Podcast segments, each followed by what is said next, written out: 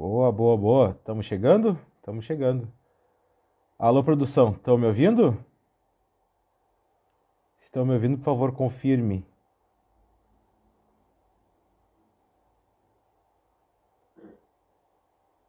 Uh, tá me ouvindo bem, produção? Tá dando pra ouvir. Beleza. Meu, só solicitar ali embaixo nos ícones ali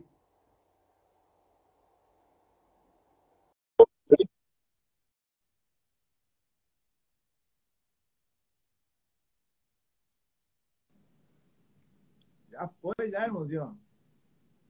Tá me... Ah, cara, é tecnologia pura, né? Tá me ouvindo bem? É, é, viu só. Tudo bem.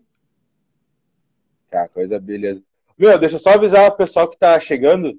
É a gravação de um podcast, podcast, podcast em Quarentenamente. E Quarentenamente é um dos programas que a gente tem dentro do Revoadas. O Júnior Gama participa junto comigo. Tem, contém um Gama que fala sobre dicas de empreendedorismo e inovação.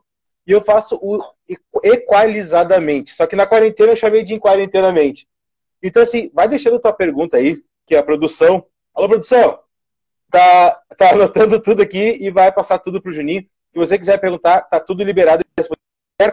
Mesmo, tudo, tudo, tudo. Até sobre posar, enfim, qualquer coisa ele vai responder tudo, sem problema nenhum. Beleza? Vamos entrar devagarinho. Vamos entrar devagarinho. Deixa eu arrumar as coisas aqui. Tudo certo aí contigo? Tá tranquilo? Tá à vontade? Tudo certo, cara. Graças a Deus. Bem tranquilo. Ah, que bom. Não. Tu tá aí tomando uma coisinha aí, né? Sempre, sexta-feira, né, velho? Sexta-feira sou casado, sexta-feira. Sexta-feira casado pra ficar em casa, né, meu? Deixa eu, antes de mais, de mais nada, cara, deixa eu, eu falar aqui pra mim é um momento legal da minha vida. Opa. Porque depois de 10 anos da minha saída, estamos nos falando novamente. E não foi por motivo nenhum, só a vida nos separou.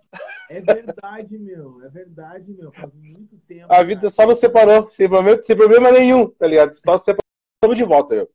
Importante é que passou, é importante é que passou tempo. É, passou tempo, a gente ficou velho. Eu vou dizer de novo, a Isabela tá maior que eu já. Mas estamos aí. Meu, uh, 8 5 agora, 8 7, vamos começar daí? Eu vou fazer aquela claque que a gente combinou. Tá?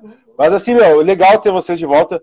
Deixa eu já mandar um abraço pro Seguro e pro Guilherme, que eles não estão na live ainda e provavelmente eles vão ouvir daqui a pouco. Cara, eu queria todo mundo. Eu queria os três, só que infelizmente não dá, né, cara? A gente até conversou em Juninho que seria legal ter os três, mas é muito, muito perigoso, arriscado e uma exposição que não precisa nesse momento, né, Juninho? No momento agora a gente tem que ter mais cuidado, né, cara? Tem que prestar um pouco mais, tem que ter um pouco mais de paciência, né? É. Hoje a gente consegue aproximar um pouquinho teu celular de ti, que o Diego falou. Ó, oh, Diegão! falou que o teu som tá baixo. Vamos, meu reco-reco. É, já vou fazer a pergunta que ele fez. Qual é o melhor reco-reco do Brasil? Ô, oh, melhor reco-reco do Brasil é o Antônio Luiz, depois é o, é o, é o Diegão. Primeiro é o Ah, tá, não, é, tipo assim, o melhor, o melhor o, essa terrestre não conta. Aí no caso do mundo é, o Diego, né? Né? Aí depois vem os, os, os melhores. uhum. Meu, dá pau? Vamos lá, vamos lá. Eu quero mandar um abraço aqui de verdade aqui pro Diegão. Parabenizar ele pelo trabalho que ele está fazendo também com a rapaziada do, do Pagode A também, né, cara? Que tá muito bacana. Isso, eu tô acompanhando também. Tá muito legal mesmo. Xande Monteiro, Bigu, rapaziada lá da melhor qualidade, né, cara? Então, um grande abraço também. Biguzinho. E o Diegão, né? Nosso parceiro, nosso colega, nosso irmão. Outra vez, a gente tá fazendo, a gente tá fazendo reencontro da, por, por, por live do Instagram. É verdade, um pagode aqui, né? Uhum. tá lá no cantinho, ó. Tá aqui no cantinho, aqui, ó. Cavaquinho, pandeiro, tudo escondido. Aqui do meu lado tem o surdo. Tá tudo resolvido, velho. Tá. Vamos, Dani Pai, então? Vamos lá, meu. Vamos embora. Vamos lá, então. Vou começar a fazer aquela claque, bom? 3, 2, 1. Seja muito bem-vindo, chega mais e vem comigo que está começando o Em Quarentenamente, aquele podcast que vem para você sacudir o esqueleto. E alguém mais do que especial nessa live, muito mais do que especial, e eu garanto porque eu sou a melhor pessoa no mundo para entrevistar ele. Primeiro, a banda tem um DVD, dois CDs, vários singles, inúmeras músicas e fez parte da minha vida durante os bons 13, 14 anos. Por favor, recebam com muito carinho Juninho PC do Pura Cadência. Uma salva de palmas, por favor. Que coisa boa de ter de volta aqui. De ter de volta, não. Que coisa boa conversar contigo de novo, cara. Por favor, pra galera aqui do meu lado da, da fronteira, te apresenta, cara. Conta um pouquinho da nossa história aí, se puder falar e quiser falar também. Pô, com certeza, cara, com certeza. Para mim, para mim, em primeiro lugar, é um, é um prazer imenso estar conversando contigo depois de muito tempo, né, cara? Uh, nesse ponto a gente sempre foi muito parecido, né, cara? Na questão de a gente não precisa estar o tempo inteiro perto para poder para gostar das pessoas que a gente, né, que trabalham com a gente, que a gente é. vive, né? Então a gente ficou Exato. a prova, a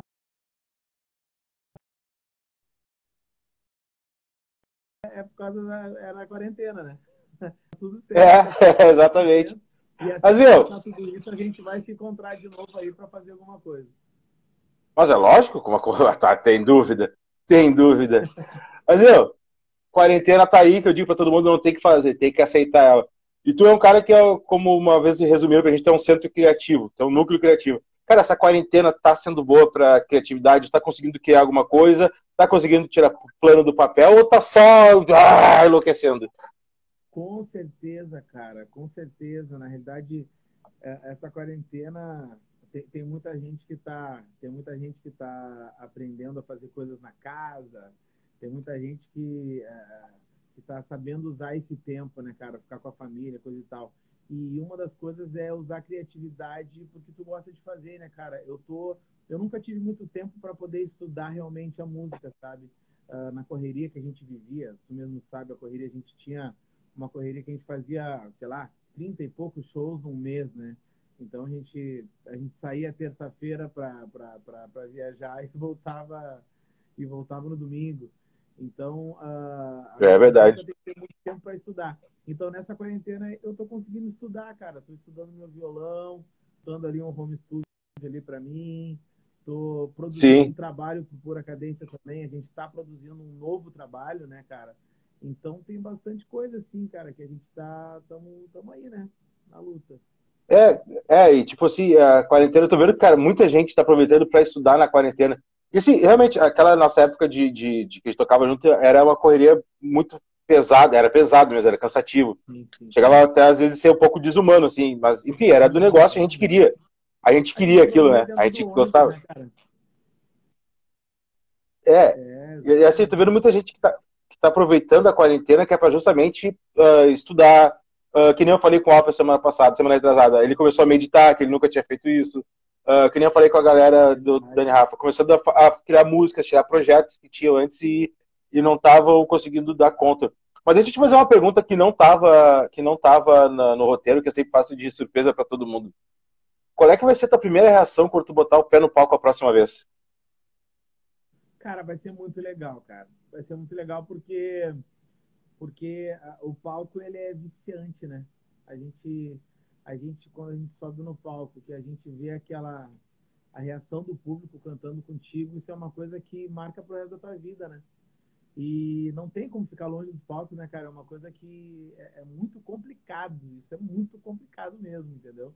Então, eu tenho certeza que quando voltar, assim, a gente poder, a gente pudesse entrar no palco, subir no palco e cantar nossas músicas, vai ser muito legal. Vai ser muito bacana. Sim, mas tu deu uma, vocês deram uma matada da saudade, que fizeram um evento da Evin, né? Cara, conta um pouquinho como é que foi esse evento aí, como é como é que foi essa experiência de estar em cima do e ter contato com as pessoas. Então, né, é um, é um, é um, é um, é um novo normal, né? é um novo normal. A gente tem que se acostumar, a, a, a gente tem que se moldar aquele momento, né, cara? Uh, tu tá acostumado a subir no palco e cantar pro público ali tu está olhando o público. De, algumas pessoas tu consegue enxergar pelo vidro do carro, mas outras tu não consegue, por causa do isso filme. então, uh, tu acha que aqui no início, tu acha que aquilo ali vai te deixar distanciado do, do, do teu público, sabe? Só que depois, quando uhum. tu começa a interagir, tu fala, ah, dá, uma mexida, dá, um, dá uma piscada no farol aí, vamos ver se tá todo mundo me escutando, que tu vê que a galera realmente está comunicada, está tá, uh, conectada contigo, aquilo ali te, te solta e automaticamente tu vai indo e acaba sendo um show quase igual o que a gente está acostumado. Não chega a ser igual, mas dá para dá dizer que é quase igual. Sim, sim, ainda mais porque essa questão do carro deve ser um pouco frio no início, né? Porque tu só vê o carro, não chega muito bem as pessoas dentro, deve ser meio estranho, né? Exatamente. Mas, meu... tu vê a galera tirando foto, aí tu vê a galera tirando foto dentro do carro, fazendo fazendo uhum. vídeo e tal. É, começa, aquilo ali, de certa forma, começa a te deixar um pouco mais tranquilo, né? Sim. Vai quebrando o gelo conforme vai andando o show. Isso. Cara, isso é uma coisa pós, pós-quarentena, como é que estão os planos do Pura, cara? Voltar devagarinho, voltar com um formato novo, show novo, alguma coisa nova? Ou vocês preferem dar continuidade nesse projeto que vocês estão tendo já? Então, cara, a gente, a gente uh, uh, nessa, nessa, nesse momento que eu voltei pro Pura, né? Uh, eu e o Segundo, inclusive, né?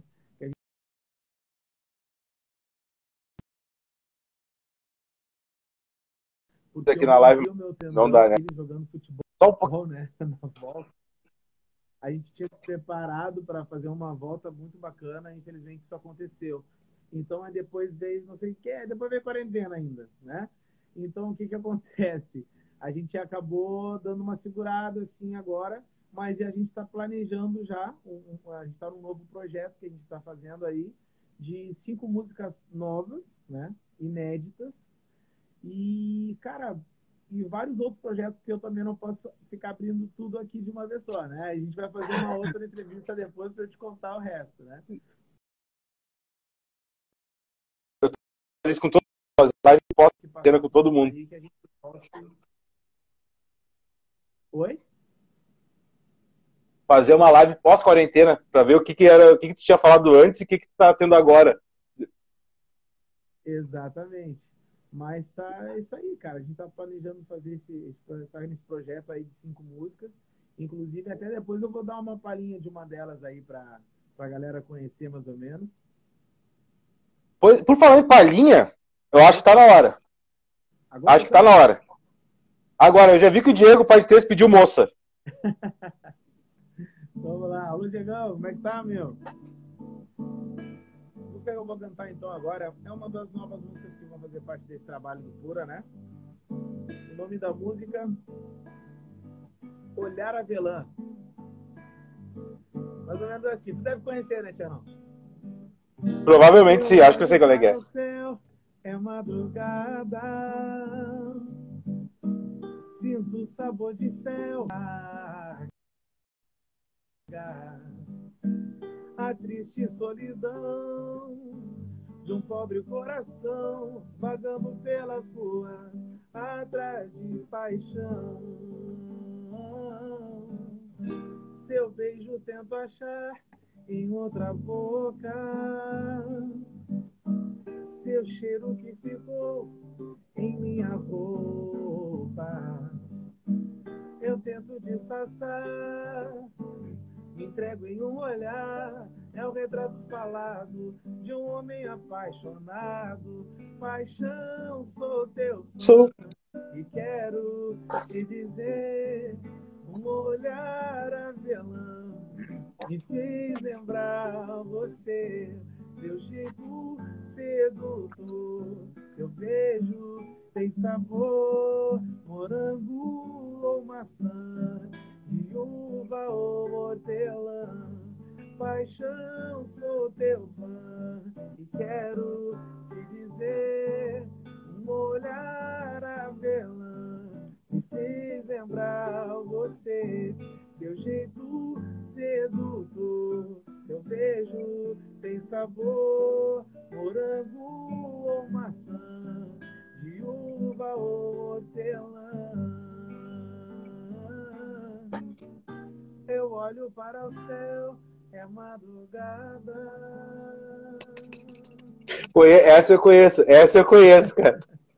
deixa eu te pedir uma coisa. Eu te pedi para tu te aproximar cada vez um pouquinho. Te aproxima mais um pouco, que realmente tá um pouquinho baixinho a tua voz.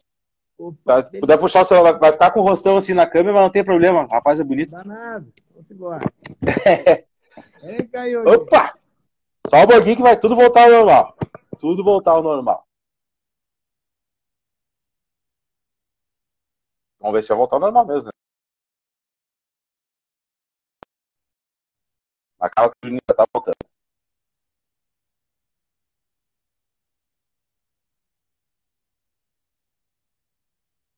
Bom, enquanto isso, deixa eu continuar falando aqui para vocês. Seguinte, do podcast lá do Revoar. Então, que nem o Juan já fez, que a gente já anotou aí, vai passar pro Juninho daqui a pouco.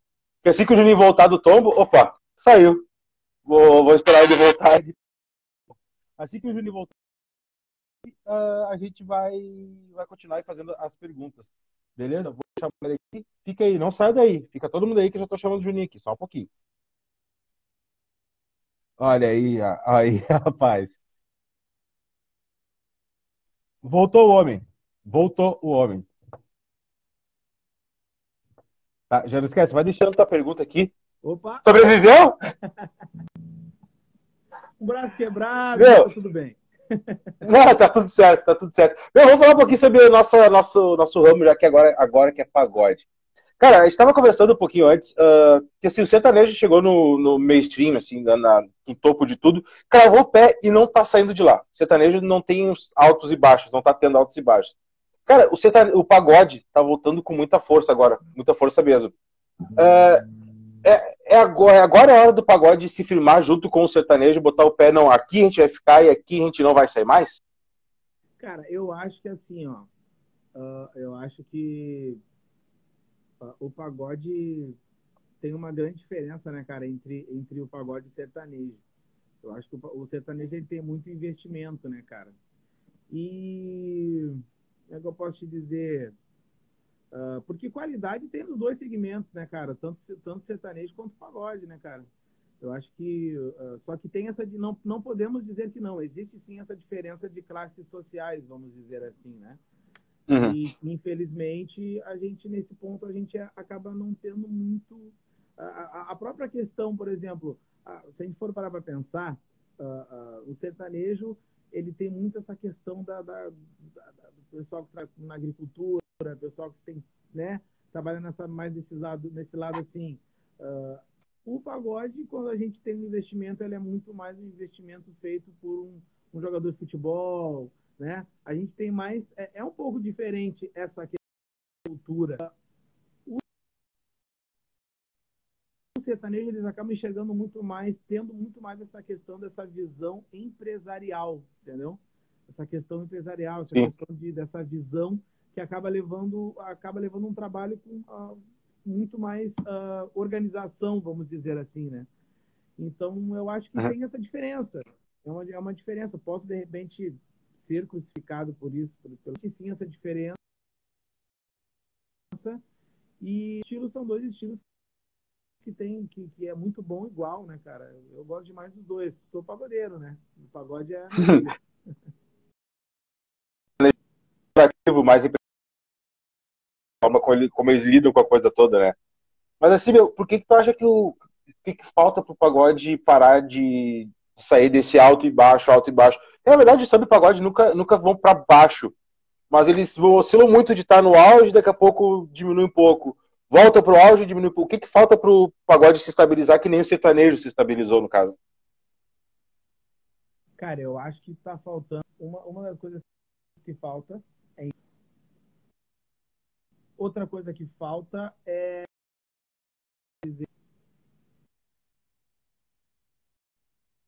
sabe? Porque se a gente for para pensar, o, o, sertanejo, eles têm, eles têm muitos artistas, né? Tem muitos artistas.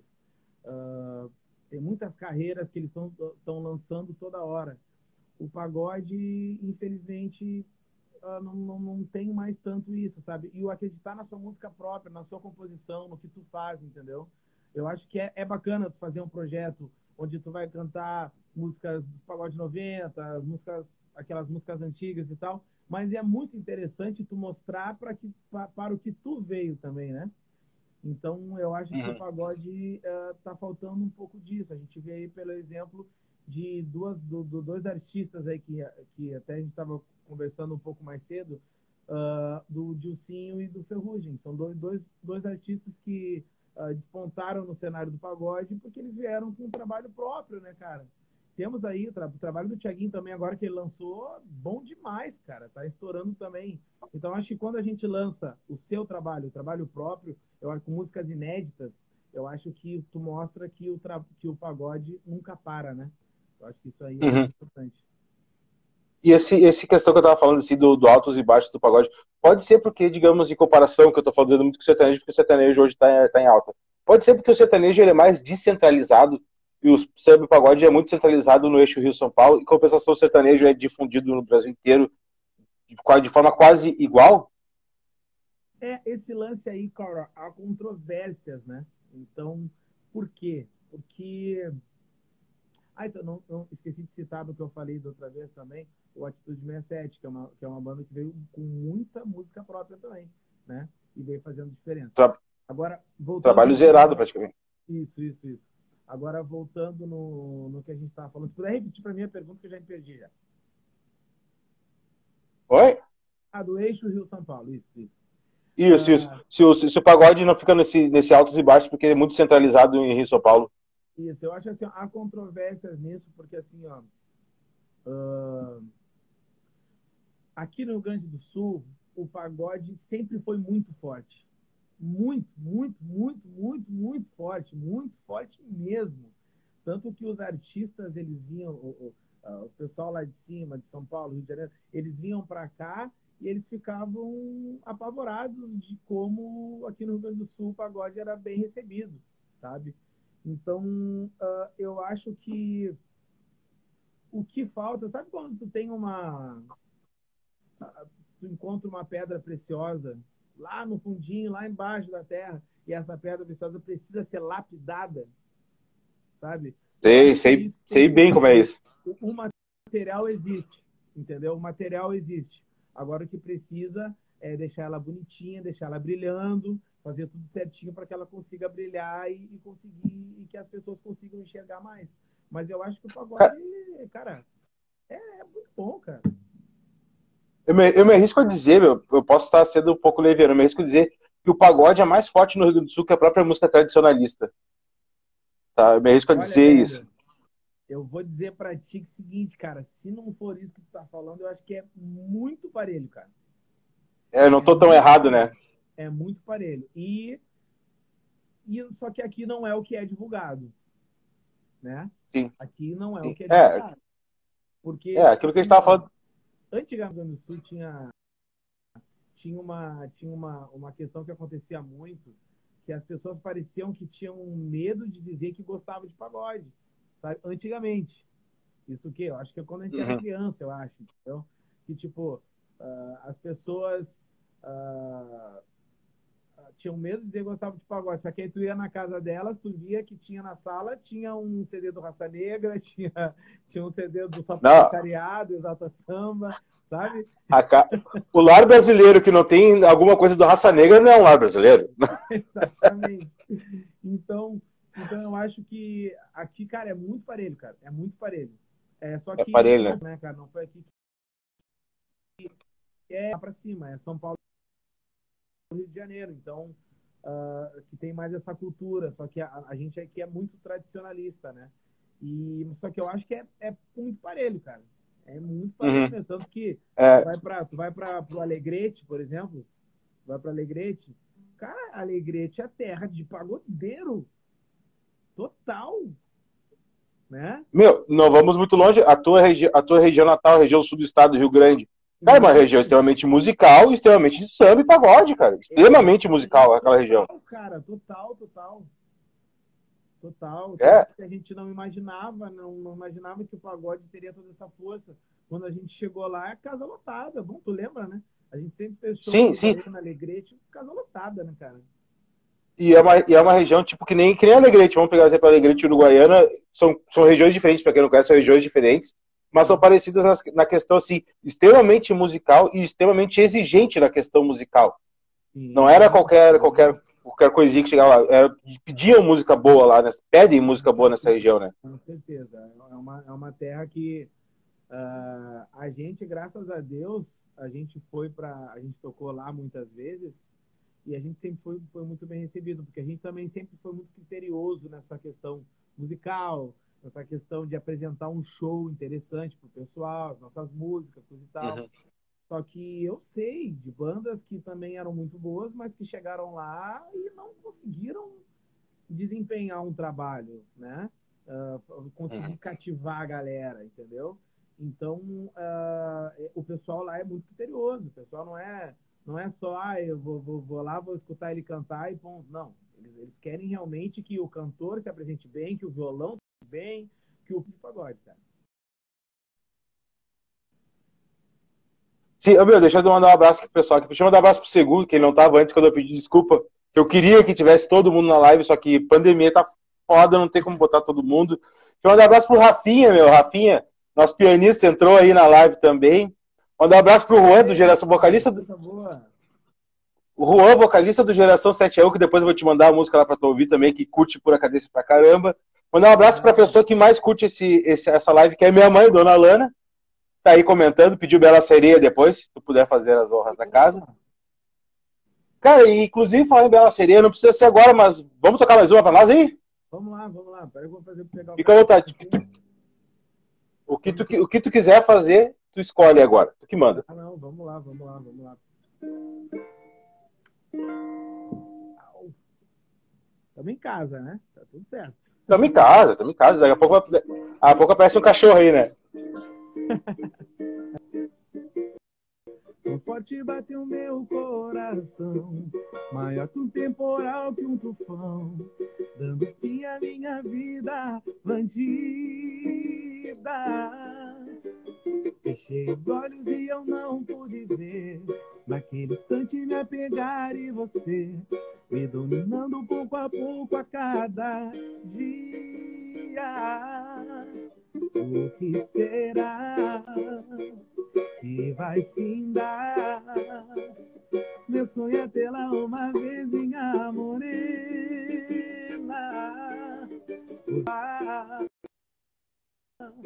Você para o mar, te coroando a mais bela sereia.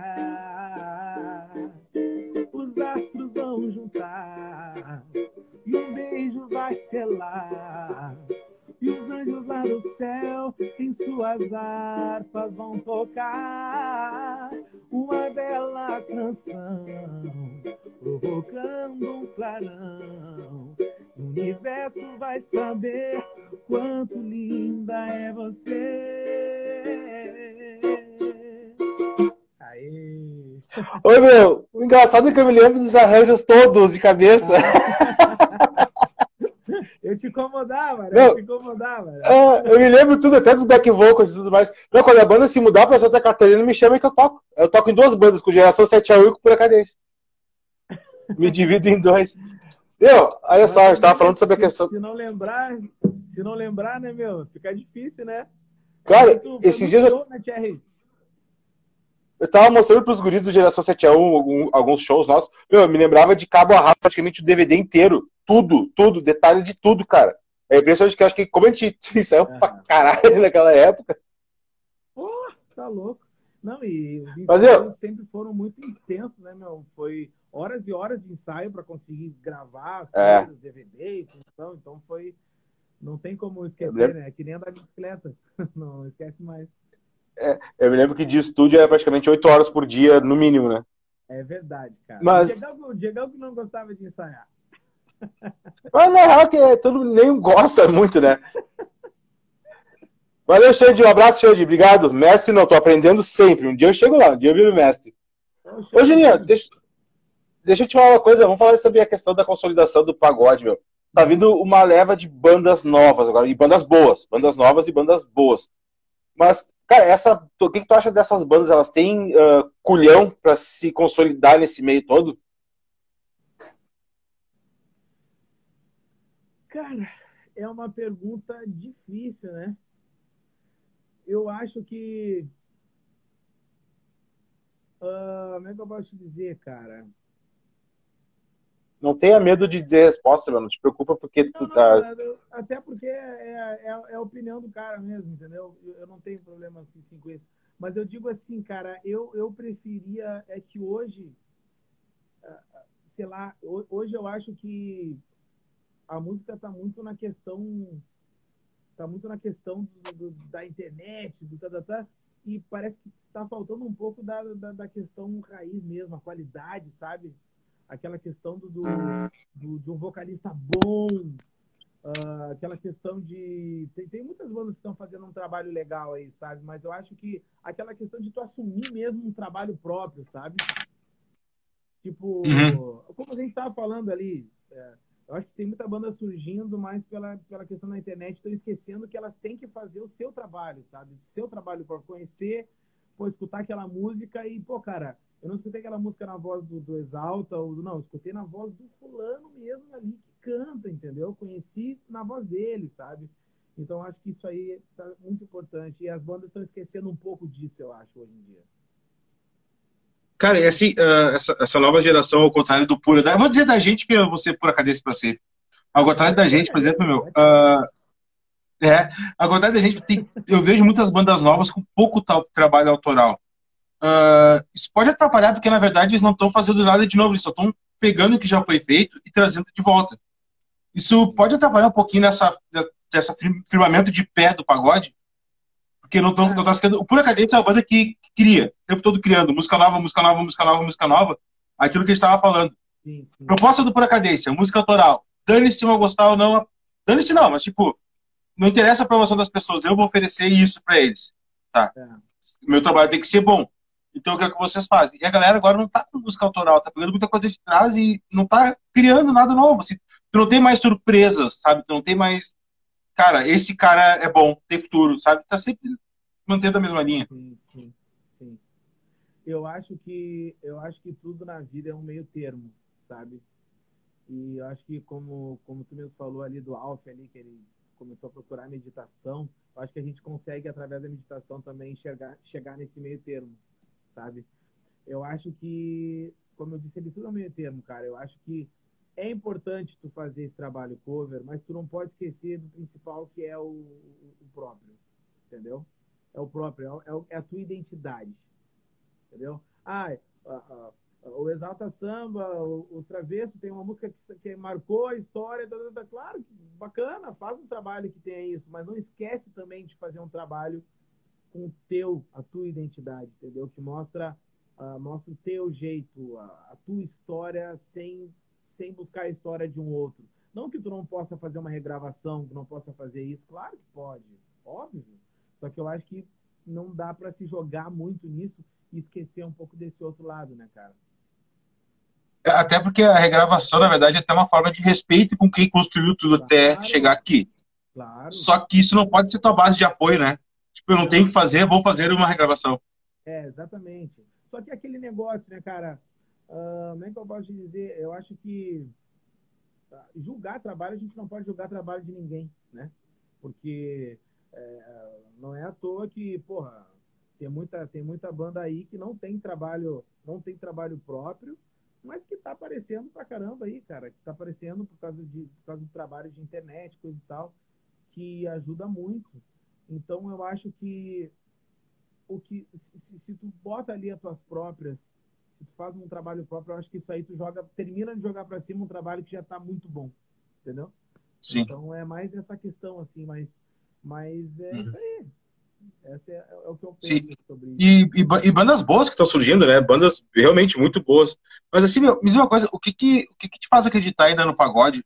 Mesmo tomando esse tanto de pancada que toma, e muitas vezes a própria trabalha nesse meio, como, sei lá, empresários, ou então galera que não se qualifica e acaba tendo espaço. O que que tu o que que faz tu, tu, que que te faz acreditar no fundo mesmo ainda no pagode?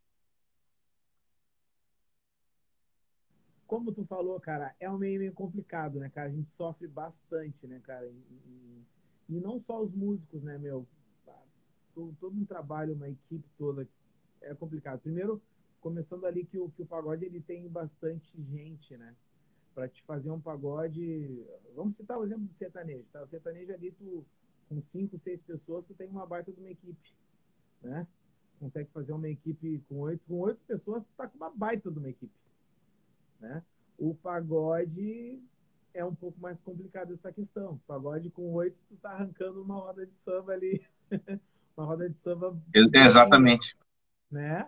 É. então, uh, só que assim, cara, o pagode é. Eu, o, o que eu acho que faz acreditar, me faz acreditar no pagode, é que o pagode é muito legal, cara. É muito bom, é muito gostoso, cara. Não é, não é porque.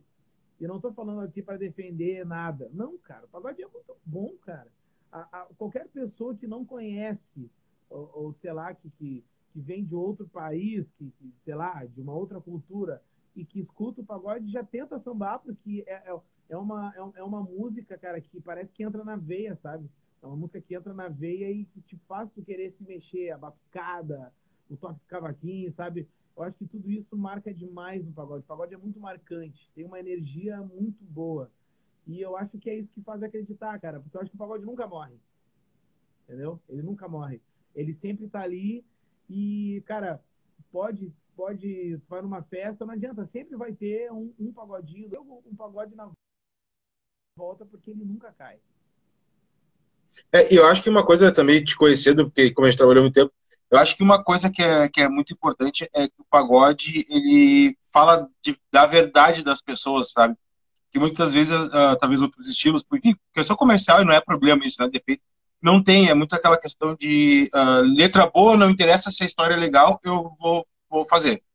E o pagode não, o pagode é muito de verdade, é muito que geralmente quem está compondo, tu que é compositor, é o que tu está sentindo, assim, que é na hora da composição. Então traz uma verdade que eu sinto, no caso, como eu sou pagodeiro, eu sinto um pouco mais de verdade nas coisas que são ditas do que algumas outros, outras, outras questões.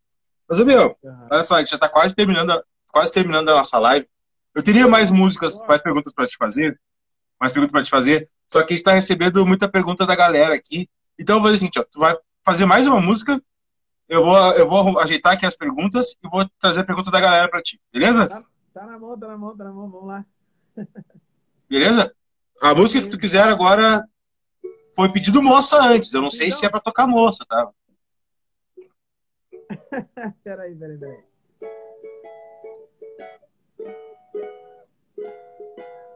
Tá enferrujado, né, meu filho? Tem que ver se eu lembro, eu tô enferrujado.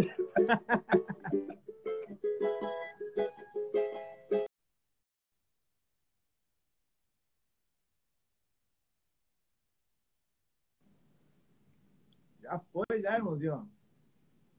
Tá meu... Ah, o cara é tecnologia pura, né? Tá me ouvindo bem? É, viu só. Tudo bem. Tá, coisa beleza. Meu, deixa eu só avisar o pessoal que tá chegando. É a gravação de um podcast, podcast, podcast em Quarentenamente. Em Quarentenamente é um dos programas que a gente tem dentro do Revoadas. O Júnior Gama participa junto comigo. Tem o Contém Gama, que fala sobre dicas de empreendedorismo e inovação. E eu faço o Equalizadamente. Só que na quarentena eu chamei de Em Quarentenamente. Então, assim, vai deixando tua pergunta aí, que é a produção. Alô, produção! Tá, tá anotando tudo aqui e vai passar tudo pro Juninho. Se você quiser perguntar, tá tudo liberado mesmo, tudo, tudo, tudo. Até sobre posar, enfim, qualquer coisa ele vai responder tudo, sem problema nenhum. Beleza? Vamos entrar devagarinho. Vamos entrar devagarinho. Deixa eu arrumar as coisas aqui. Meu, tudo certo aí contigo? Tá tranquilo? Tá à vontade? Tudo certo, cara. Graças a Deus. Bem tranquilo. Ah, que bom. Tu tá aí tomando uma coisinha aí, né? Sempre, sexta-feira, né, velho? Sexta-feira sou casado, sexta-feira. Sexta-feira casado para ficar em casa, né, meu? Deixa eu, antes de mais, de mais nada, cara, deixa eu, eu falar aqui para mim é um momento legal da minha vida. Opa. Porque depois de 10 anos da minha saída, estamos nos falando novamente. E não foi por motivo nenhum, só a vida nos separou. É verdade, meu. É verdade, meu. Faz muito tempo. A vida cara. só nos separou, sem problema, sem problema nenhum, tá ligado? Só separamos de volta, meu. Importante é que passou, é importante é que passou tempo. Passou tempo, a gente ficou velho. Eu vou dizer de novo, a Isabela tá maior que eu já. Mas estamos aí. Meu, uh, 8 agora, 8 7, vamos começar daí? Eu vou fazer aquela claque que a gente combinou. Tá? Mas assim, meu, legal ter vocês de volta. Deixa eu já mandar um abraço pro Seguro e pro Guilherme, que eles não estão na live ainda e provavelmente eles vão ouvir daqui a pouco. Cara, eu queria todo mundo. Eu queria os três, só que infelizmente não dá, né, cara? A gente até conversou em Juninho que seria legal ter os três, mas é muito, muito perigoso, arriscado e uma exposição que não precisa nesse momento, né, Juninho? No momento agora a gente tem que ter mais cuidado, né, cara? Tem que prestar um pouco mais, tem que ter um pouco mais de paciência, né? É. Ô, Juninho, tu consegue aproximar um pouquinho teu celular de ti, que o Diego falou, ô, Diegão! falou que o teu som tá baixo. Vamos, meu reco-reco. É, já vou fazer a pergunta que ele fez, qual é o melhor reco-reco do Brasil? Ô, melhor reserva do Brasil é o Antônio Luiz, depois é o, é o, é o Diegão. Primeiro é o Ah, tá, não, é, tipo assim, o melhor, o melhor o, essa terrestre não conta. Aí no caso do mundo é, é o Diego, né? Né? Aí depois vem os, os, melhores. Uhum. Meu, dá pau? Vamos lá, vamos lá. Eu quero mandar um abraço aqui de verdade aqui pro Diegão. Parabenizar ele pelo trabalho que ele está fazendo também com a rapaziada do, do Pagode A também, né, cara? Que tá muito bacana. Isso, eu tô acompanhando também. Tá muito legal mesmo. O Xande Monteiro, Bigu, rapaziada lá da melhor qualidade, né, cara? Então, um grande abraço também. Biguzinho. E, e o Diegão, né? Nosso parceiro, nosso colega, nosso irmão. Outra vez, está fazendo, está fazendo reencontro da, por, por, por live do Instagram. É verdade, o Deu? pagode aqui, né? Aham. Tá lá no cantinho, ó. Tá aqui no cantinho, aqui, ó. Cavaquinho, pandeiro, tudo escondido aqui do meu lado tem o surdo. Tá tudo resolvido, velho. Tá. Vamos, Dani Pai, então? Vamos lá, meu. Vamos embora. Vamos lá, então. Vou começar a fazer aquela claque, tá bom?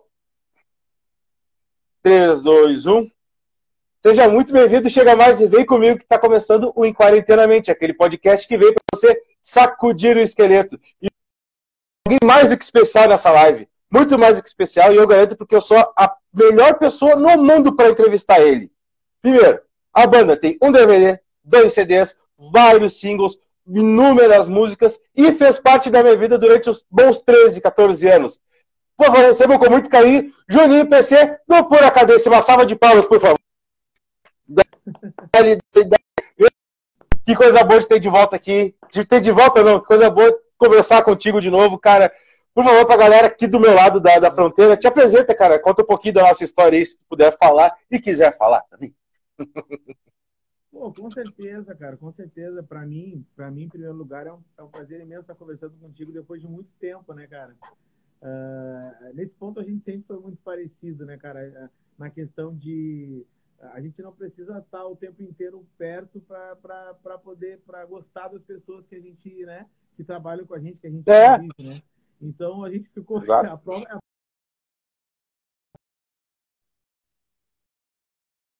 é por causa da era a quarentena, né? Tudo certo. É, exatamente. E assim Mas, passar tudo isso, a gente vai se encontrar de novo aí para fazer alguma coisa. Mas é lógico, como a coisa tá, tem dúvida, tem dúvida. Mas eu, quarentena tá aí, que eu digo pra todo mundo, não tem que fazer, tem que aceitar ela. E tu é um cara que, é, como uma vez resumiram pra gente, é um centro criativo, tem um núcleo criativo. Cara, essa quarentena tá sendo boa pra criatividade, tá conseguindo criar alguma coisa, tá conseguindo tirar plano do papel ou tá só ah, enlouquecendo? Com certeza, cara, com certeza. Na realidade, é, essa quarentena tem, tem muita gente que tá, tem muita gente que tá aprendendo a fazer coisas na casa. Tem muita gente que é, que tá sabendo usar esse tempo, né, cara, ficar com a família, coisa e tal. E uma das coisas é usar criatividade porque tu gosta de fazer, né, cara? Eu tô, eu nunca tive muito tempo para poder estudar realmente a música, sabe? Ah, na correria que a gente vivia, tu mesmo sabe, a correria a gente tinha uma correria que a gente fazia, sei lá, 30 e poucos shows num mês, né? Então a gente, a gente saía terça-feira para viajar e voltava e voltava no domingo. Então, ah, a É verdade. gente tem que ter muito tempo para estudar. Então, nessa quarentena, eu tô conseguindo estudar, cara. Tô estudando meu violão, dando ali um home studio ali para mim. Tô produzindo Sim. um trabalho por pura cadência também. A gente está produzindo um novo trabalho, né, cara? Então tem bastante coisa assim, cara, que a gente tá tamo, tamo aí, né? Na luta. É, é, e tipo assim, a quarentena, eu tô vendo que, cara, muita gente tá aproveitando pra estudar na quarentena.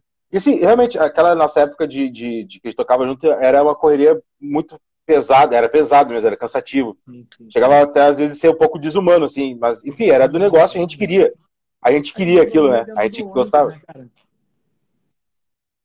É, É, e assim, tô vendo muita gente que tá, que tá aproveitando a quarentena que é pra justamente ah, estudar. Ah, que nem eu falei com o Alfa semana passada, semana atrasada. Ele começou a meditar, que ele nunca tinha feito isso. Ah, que nem eu falei com a galera do Dani Rafa, começando a, a criar músicas, tirar projetos que tinham antes e, e não estavam conseguindo dar conta. Mas deixa eu te fazer uma pergunta que não estava que não tava na- no roteiro, que eu sempre faço de surpresa para todo mundo. Qual é que vai ser a tua primeira reação quando tu botar o pé no palco a próxima vez? Cara, vai ser muito legal, cara. Vai ser muito legal porque porque ah, o palco ele é viciante, né? A gente a gente quando a gente sobe no palco, que a gente vê aquela a reação do público cantando contigo, isso é uma coisa que marca pro resto da tua vida, né? E não tem como ficar longe dos palcos, né, cara? É uma coisa que é, é muito complicado. Isso é muito complicado mesmo, entendeu? Então eu tenho certeza que quando voltar, assim, a gente pudesse, a gente pudesse entrar no palco, subir no palco e cantar nossas músicas, vai ser muito legal, vai ser muito bacana. Sim, mas tu deu uma, vocês deram uma matada da saudade, que fizeram um evento da Evin, né? Cara, conta um pouquinho como é que foi esse evento aí, como é, como é que foi essa experiência de estar em cima do e ter contato com as pessoas. Então, né, é um, é um, é um, é um, é um novo normal, né? é um novo normal. A gente tem que se acostumar, a, a, a gente tem que se moldar aquele momento, né, cara? Uh, tu tá acostumado a subir no palco e cantar pro público.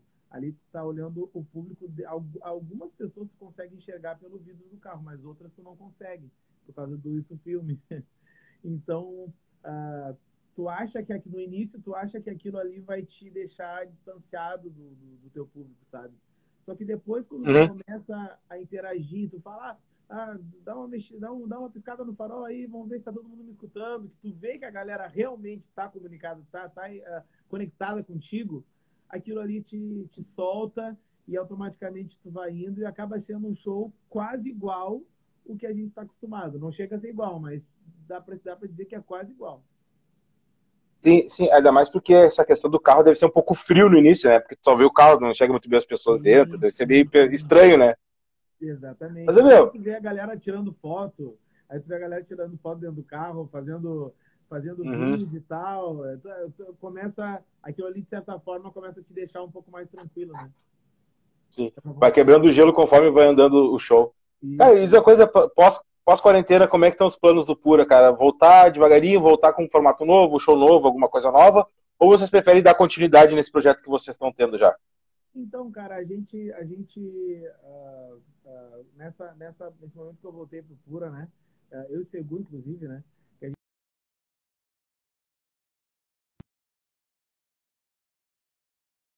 Porque aqui na live não dá, né? Jogando futebol, Só um pouco. né? Na volta. A gente tinha se preparado para fazer uma volta muito bacana, infelizmente isso aconteceu. Então, aí depois veio, não sei o que, depois veio quarentena ainda, né? Então, o que que acontece? A gente acabou dando uma segurada assim agora, mas a gente está planejando já, um, a gente está num novo projeto que a gente está fazendo aí, de cinco músicas novas, né? Inéditas, e, cara, e vários outros projetos que eu também não posso ficar abrindo tudo aqui de uma vez só, né? A gente vai fazer uma outra entrevista depois para eu te contar o resto, né? Eu isso com todo as lives com todo mundo. Oi? Fazer uma live pós-quarentena para ver o que, que era, o que, que tu tinha falado antes e o que, que tu tá tendo agora. Exatamente. Mas tá é isso aí, cara. A gente tá planejando fazer esse, esse, tá nesse projeto aí de cinco músicas. Inclusive, até depois eu vou dar uma palhinha de uma delas aí pra, pra galera conhecer mais ou menos. Por, por falar em palhinha, eu acho que tá na hora. Agora acho que tá na hora. Agora, eu já vi que o Diego, pai de texto, pediu moça. Vamos lá. Alô, Diegão, como é que tá, meu? Música que eu vou cantar então agora é uma das novas músicas que vão fazer parte desse trabalho do Pura, né? O nome da música Olhar Avelã. Mais ou menos assim. Tu deve conhecer, né, Tianão? Provavelmente sim, acho que eu sei qual é que é. É madrugada, sinto o sabor de fel a triste solidão de um pobre coração vagando pelas ruas atrás de paixão. Seu beijo tento achar em outra boca, seu cheiro que ficou em minha roupa. Eu tento disfarçar me entrego em um olhar, é o retrato falado de um homem apaixonado. Paixão, sou teu. Sou. E quero te dizer, um olhar avelã me fez lembrar você. Seu jeito sedutor, seu beijo tem sabor, morango ou maçã de uva ou hortelã, paixão, sou teu fã e quero te dizer um olhar avelã me fez lembrar você, seu jeito sedutor. Seu beijo tem sabor, morango ou maçã, de uva ou hortelã. Eu olho para o céu, é madrugada. Essa eu conheço, essa eu conheço, cara. Meu, deixa eu te pedir uma coisa. Eu te pedi pra tu te aproximar aquela vez um pouquinho. Te aproxima mais um pouco, que realmente tá um pouquinho baixinha a tua voz. Opa, tá? Puder puxar o celular, vai ficar com o rostão assim na câmera, mas não tem problema. Rapaz, é bonito. Danado. Vamos embora. Vem. Opa! Só um pouquinho que vai tudo voltar ao normal. Tudo voltar ao normal. Vamos ver se vai voltar ao normal mesmo, né? Acaba que o Juninho já tá voltando.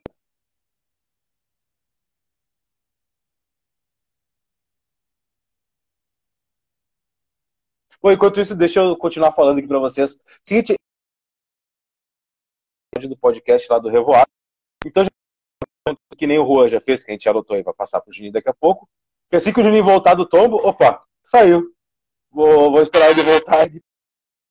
Assim que o Juninho voltar, uh, a gente vai, vai continuar fazendo as perguntas. Beleza? Vou chamar ele aqui. Fica aí, não sai daí. Fica todo mundo aí que eu já tô chamando o Juninho aqui, só um pouquinho. Olha aí, aí, rapaz. Voltou o homem. Voltou o homem. Tá, já não esquece, vai deixando tua pergunta aqui. Opa! Sobreviveu?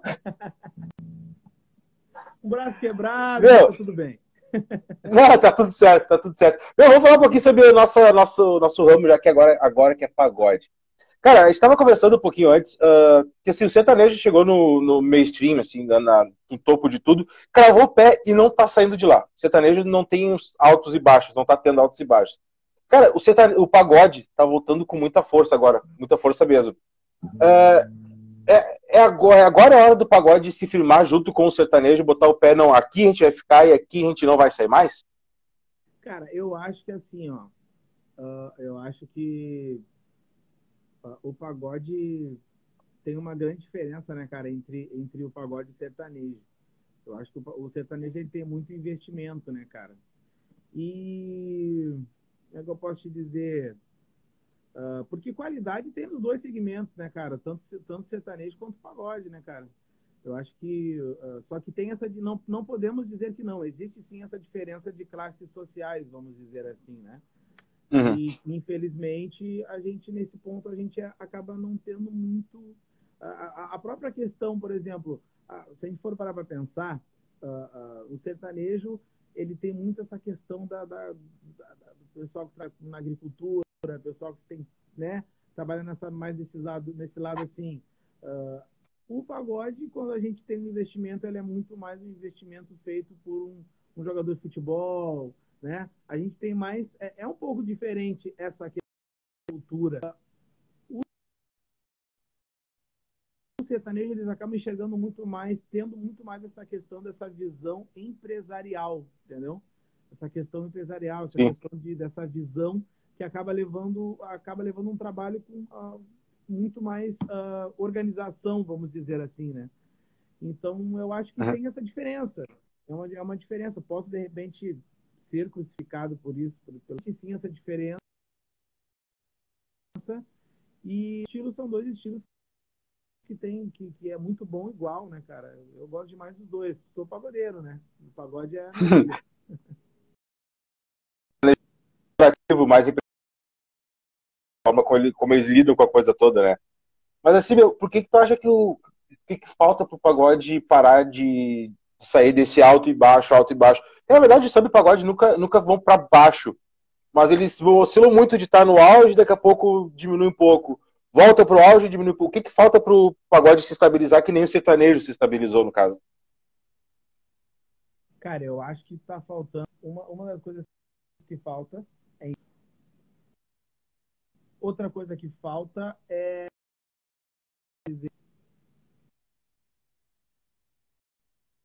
sabe? Porque se a gente for parar para pensar, o, o, sertanejo, eles têm, eles têm muitos artistas, né? Tem muitos artistas.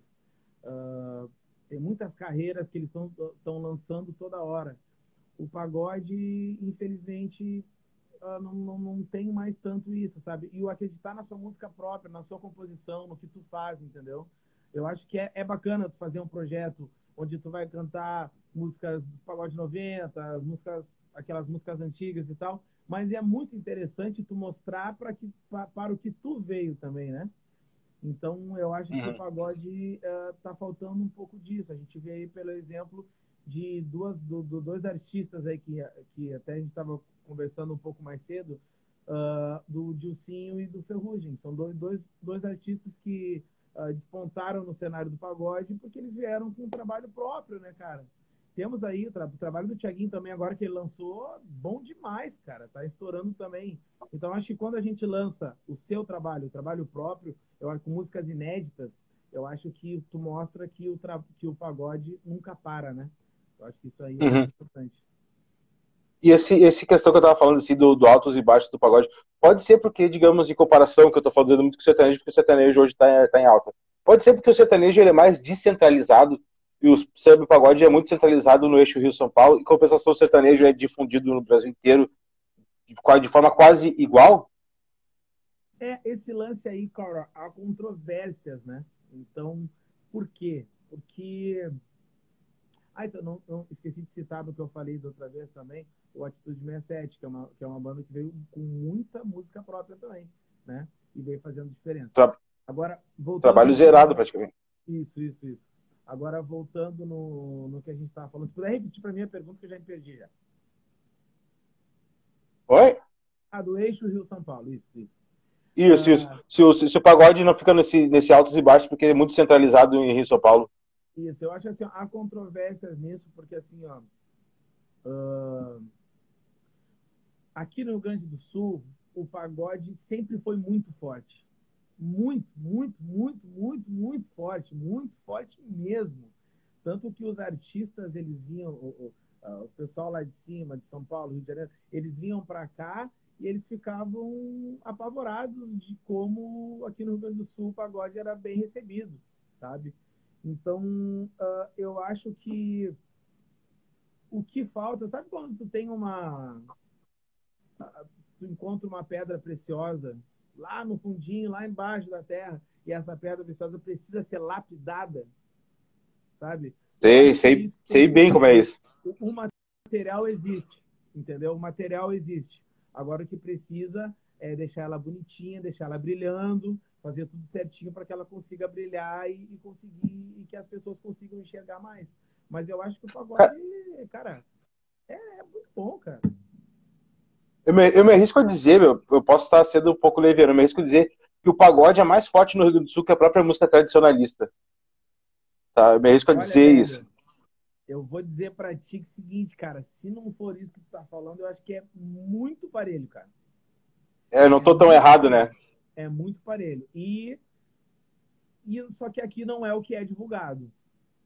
Né? Sim. Aqui não é Sim. o que é, é divulgado. É, porque, é aquilo que a gente tava falando antigamente no Sul tinha tinha uma tinha uma, uma questão que acontecia muito que as pessoas pareciam que tinham medo de dizer que gostavam de pagode sabe? antigamente isso o que eu acho que é quando a gente uhum. era criança eu acho entendeu? que tipo uh, as pessoas uh, tinham medo de dizer que gostavam de pagode. Só que aí tu ia na casa delas, tu via que tinha na sala, tinha um CD do Raça Negra, tinha, tinha um CD do Sapatariado, Exalta Samba, sabe? Ca... O lar brasileiro que não tem alguma coisa do Raça Negra não é um lar brasileiro. Exatamente. Então, então eu acho que aqui, cara, é muito parelho, cara. É muito parelho. É, só é que, é parelho, né? né, cara, não foi aqui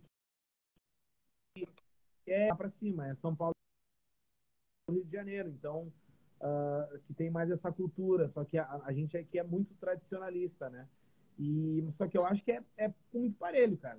É muito parelho, uhum. tanto que é... tu vai para tu vai para o Alegrete, por exemplo, vai para Alegrete, cara, Alegrete é terra de pagodeiro total. né? Meu, não vamos muito longe. A tua, a tua região natal, a região sul do estado do Rio Grande, cara, é uma região extremamente musical, extremamente de samba e pagode, cara. Extremamente musical aquela região. Cara, total, total. Total. É. A gente não imaginava, não, não imaginava que o pagode teria toda essa força. Quando a gente chegou lá, é casa lotada. Bom, tu lembra, né? A gente sempre fechou sim, sim. na Alegrete, casa lotada, né, cara? E é, uma, e é uma região, tipo, que nem, que nem Alegrete. Vamos pegar, exemplo, Alegrete e Uruguaiana. São, são regiões diferentes, para quem não conhece, são regiões diferentes. Mas são parecidas na, na questão, assim, extremamente musical e extremamente exigente na questão musical. Não era qualquer, qualquer qualquer coisinha que chegava lá. Era, pediam música boa lá, né? pedem música boa nessa região, né? Com certeza. É uma, é uma terra que uh, a gente, graças a Deus, a gente foi para. A gente tocou lá muitas vezes e a gente sempre foi, foi muito bem recebido, porque a gente também sempre foi muito criterioso nessa questão musical, nessa questão de apresentar um show interessante para o pessoal, nossas músicas, tudo e tal. Uhum. Só que eu sei de bandas que também eram muito boas, mas que chegaram lá e não conseguiram desempenhar um trabalho, né? Uh, conseguir uhum. cativar a galera, entendeu? Então, uh, o pessoal lá é muito criterioso. O pessoal não é, não é só, ah, eu vou, vou, vou lá, vou escutar ele cantar e ponto. Não. Eles, eles, querem realmente que o cantor se apresente bem, que o violão bem, que o pagode, cara. Sim, meu, deixa eu mandar um abraço pro pessoal aqui. Deixa eu mandar um abraço pro Seguro, que ele não tava antes, quando eu pedi desculpa. Eu queria que tivesse todo mundo na live, só que pandemia tá foda, não tem como botar todo mundo. Deixa eu mandar um abraço pro Rafinha, meu. Rafinha, nosso pianista, entrou aí na live também. Mandar um abraço pro Juan, do Geração Vocalista. Do... O Juan, vocalista do Geração 7 a que depois eu vou te mandar a música lá pra tu ouvir também, que curte por a cabeça pra caramba. Mandar um abraço pra pessoa que mais curte esse, esse, essa live, que é minha mãe, Dona Lana tá aí comentando, pediu Bela Sereia depois, se tu puder fazer as honras da casa. Cara, inclusive falando em Bela Sereia, não precisa ser agora, mas vamos tocar mais uma pra nós aí? Vamos lá, vamos lá. Eu vou fazer pegar Fica à vontade. O que, tu, o que tu quiser fazer, tu escolhe agora. Tu que manda. Ah, não, vamos lá, vamos lá, vamos lá. Estamos em casa, né? Tá tudo certo. Estamos em casa, estamos em casa. Daqui a pouco, a pouco aparece um cachorro aí, né? Forte bate o meu coração, maior que um temporal, que um tufão, dando fim à minha vida bandida. Fechei os olhos e eu não pude ver, naquele instante me apegar e você, me dominando pouco a pouco a cada dia. O que será que vai findar? Meu sonho é tê-la uma vez, minha morena.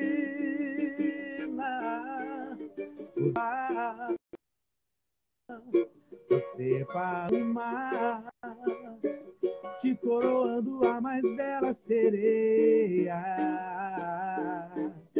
Os astros vão juntar e um beijo vai selar. E os anjos lá do céu em suas harpas vão tocar uma bela canção, provocando um clarão. O universo vai saber quanto linda é você. Aê! Oi, meu, o engraçado é que eu me lembro dos arranjos todos de cabeça. Eu te incomodava, né? Eu te incomodava. Né? É, eu me lembro tudo, até dos back vocals e tudo mais. Não, quando a banda se mudar pra Santa Catarina, me chama que eu toco. Eu toco em duas bandas, com Geração 7 a 1 e com Pura Cadência. Me divido em dois. Meu, olha só, a gente tava falando sobre a questão. Se não lembrar, se não lembrar, né, meu? Fica difícil, né? Cara, esses dias. Show, né? Eu tava mostrando pros guris do Geração 7 a 1 alguns shows nossos. Meu, eu me lembrava de cabo a rabo praticamente o DVD inteiro. Tudo, tudo, detalhe de tudo, cara.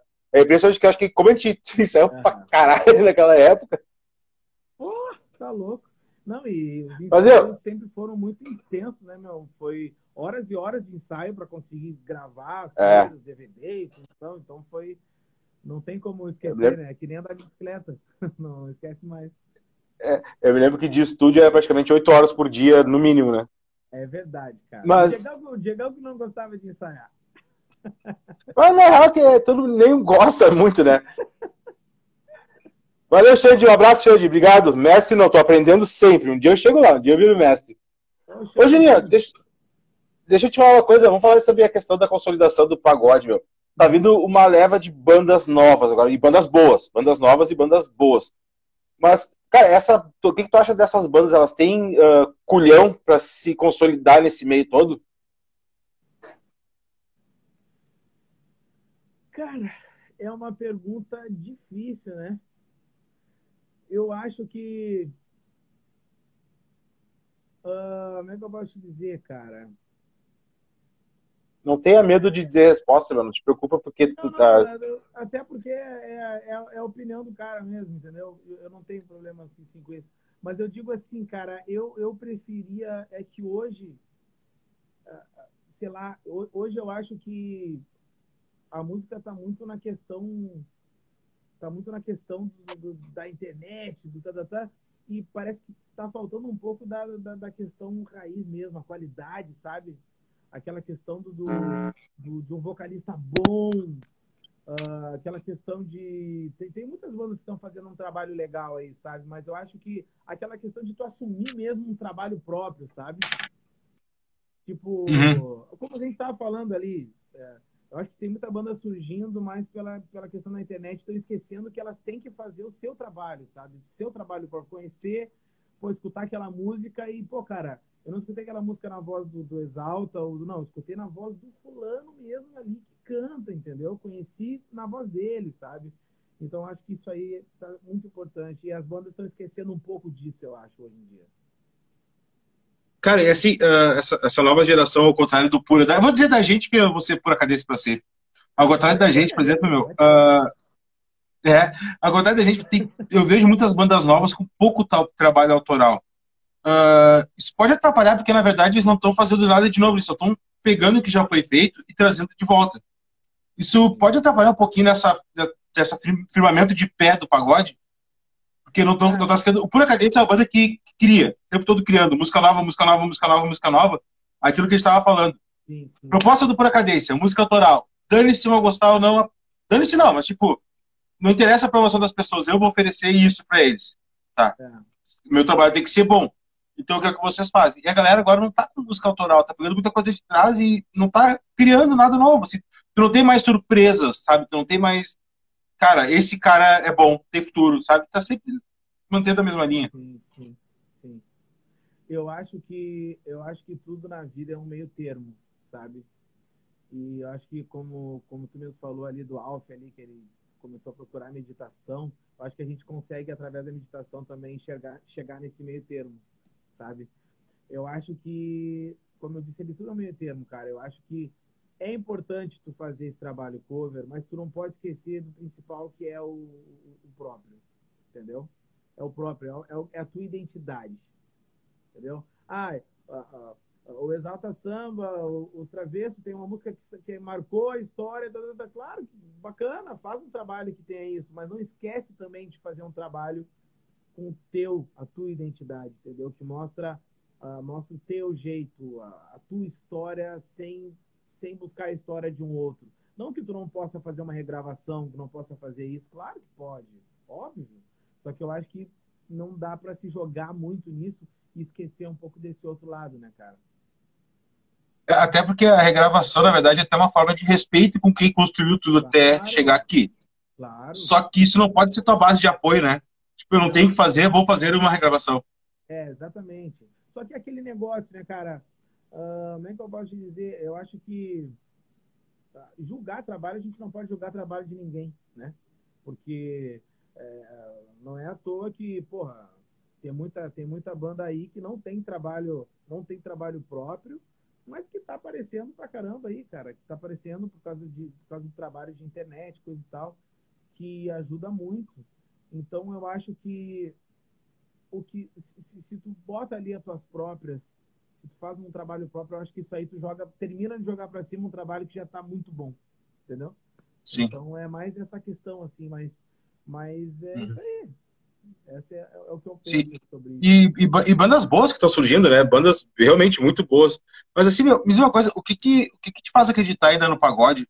Mesmo tomando esse tanto de pancada que toma, e muitas vezes a própria trabalha nesse meio, como, sei lá, empresários, ou então galera que não se qualifica e acaba tendo espaço. O que que tu faz, que que faz, tu, tu- que que te faz acreditar no fundo mesmo ainda no pagode? como tu falou, cara, é um meio meio complicado, né, cara? A gente sofre bastante, né, cara? E- e não só os músicos, né, meu? Todo, todo um trabalho, uma equipe toda é complicado. Primeiro, começando ali que o, que o pagode ele tem bastante gente, né? Para te fazer um pagode, vamos citar o exemplo do sertanejo, tá? O sertanejo ali tu com cinco, seis pessoas, tu tem uma baita de uma equipe, né? Consegue fazer uma equipe com oito, com oito pessoas, tu tá com uma baita de uma equipe né? O pagode é um pouco mais complicado essa questão. O pagode com oito, tu tá arrancando uma roda de samba ali. uma roda de samba. Exatamente. Né? É. Então, é, só que assim, cara, o pagode é. Eu, o, o que eu acho que faz acreditar, me faz acreditar no pagode, é que o pagode é muito legal, cara. É muito bom, é muito gostoso, cara. Não é, não é porque. E não tô falando aqui para defender nada. Não, cara, o pagode é muito bom, cara a, a, qualquer pessoa que não conhece, ou, ou sei lá, que, que, que, vem de outro país, que, que, sei lá, de uma outra cultura, e que escuta o pagode já tenta sambar, porque é, é, é, uma, é, uma música, cara, que parece que entra na veia, sabe? É uma música que entra na veia e que te faz tu querer se mexer, a batucada, o toque de cavaquinho, sabe? Eu acho que tudo isso marca demais no pagode. O pagode é muito marcante, tem uma energia muito boa. E eu acho que é isso que faz acreditar, cara, porque eu acho que o pagode nunca morre. Entendeu? Ele nunca morre. Ele sempre tá ali e, cara, pode, pode, vai numa festa, não adianta, sempre vai ter um, um pagodinho, um pagode na volta, porque ele nunca cai. É, eu acho que uma coisa também te conhecendo, porque como a gente trabalhou muito tempo, eu acho que uma coisa que é, que é muito importante é que o pagode, ele fala de, da verdade das pessoas, sabe? que muitas vezes, uh, talvez outros estilos, porque questão comercial e não é problema isso, né, defeito, não tem, é muito aquela questão de uh, letra boa, não interessa se a história é legal, eu vou, vou fazer.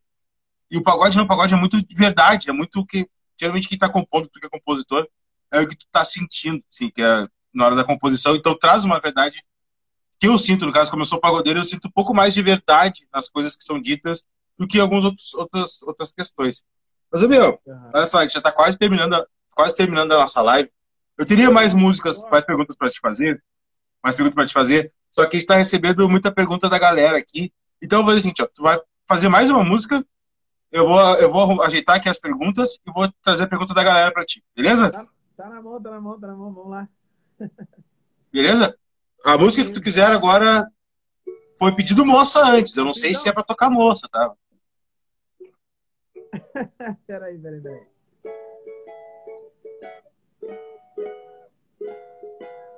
Tá enferrujado, né, meu filho? Tem que ver se eu lembro, eu tô enferrujado.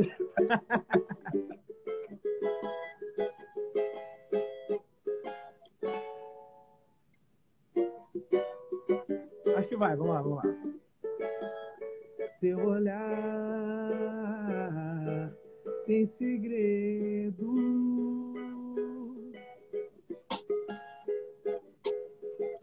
Tenho medo do que vou encontrar. Ah, seu olhar é tão lindo, mas vazio.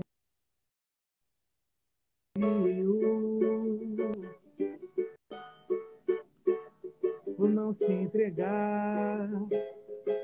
Ah, quero dizer que não é paixão,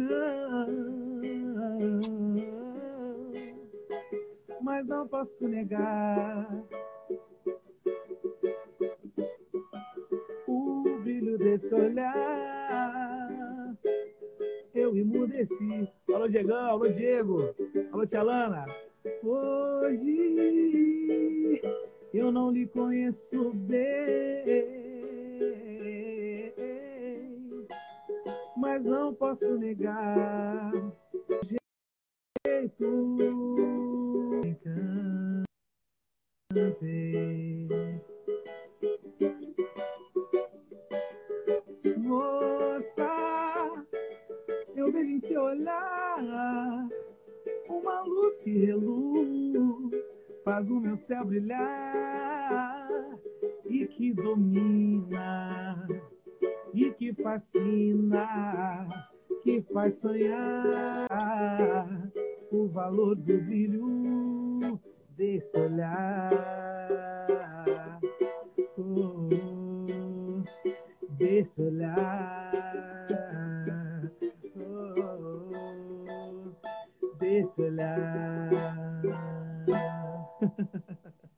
É impressionante como, como vem na minha cabeça os arranjos, teclados, meu, tudo, tudo, tudo. É, Meu, eu organizei. Tem os acordes aqui, né? Pelo amor de Deus. Meu, chegou aqui no meu tablet as perguntas. Vamos lá, meu. A primeira. Ah, meu tablet, meu, meu super moderno tablet, olha. A gente tá atualizado pra caramba. É, eu, eu te mandar um abraço pros outros.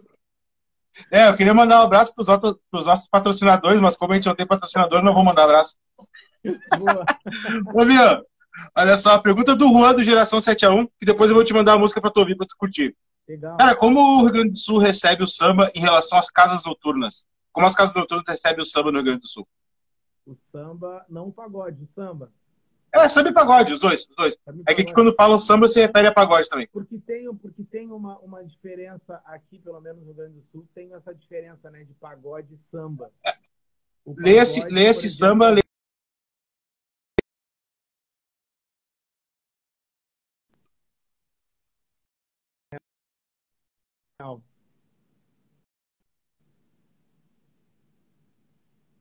O, cara, eu não sei se cortou aqui, cortou a produção. Poderia repetir, tu poderia repetir a resposta que deu um cortezinho pra mim? Tá, me- Repete a pergunta que cortou.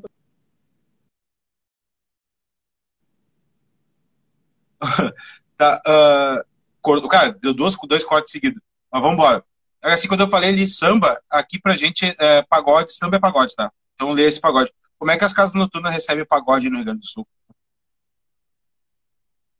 Cara, como eu disse ali, cara, o pagode ele entra muito bem. Já entrou melhor. Já entrou muito melhor, né, cara? Mas ah, a gente mesmo, a gente viveu um momento onde o pagode, pô, cara, tinha ah, milhões de casas de pagode para tocar, entendeu? Era, era muito fácil tu, tu, tu querer, tu abrir, querer pens- pensar em abrir uma, em montar uma banda. Era muito fácil porque tinha muita, tinha muita qualidade de casas, a variedade era muito grande. Só que depois que aconteceu aquele, teve aquele acontecimento- da Boate Kiss, que as casas, acho que a nível Brasil, né, cara, geral, assim, né, que as casas todas fecharam, né, meu? Então, o que, o que tu tinha ali de, acho que caiu de, de, de, de 50% a 70% de casas que tu tinha, de campo que tu tinha para poder mostrar o teu trabalho. Então, ah, ah, isso aí deu uma prejudicada. Mas tem muita, tem muita, tem muita, tem muita casa ainda que eu tenho certeza que assim que voltar, passar essa quarentena Hum. aí, vai estar todo mundo querendo botar o pé para para sambar, né? Porque aqui o pessoal gosta bastante mesmo de pagode. Eu, a pergunta do Diego do Pai de Três. Diego, Pai de Três, meu compadre, que tá com um canal sensacional no YouTube.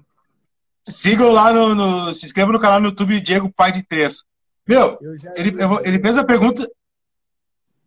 Fala, fala. Eu já vi a massa pra caramba, cara. Diego Pai de Três é, é show de bola. Meu, olha só, ele fez a pergunta, mas eu vou estender um pouquinho ela. Ele perguntou como é que é a experiência de cantar com o Tiaguinho.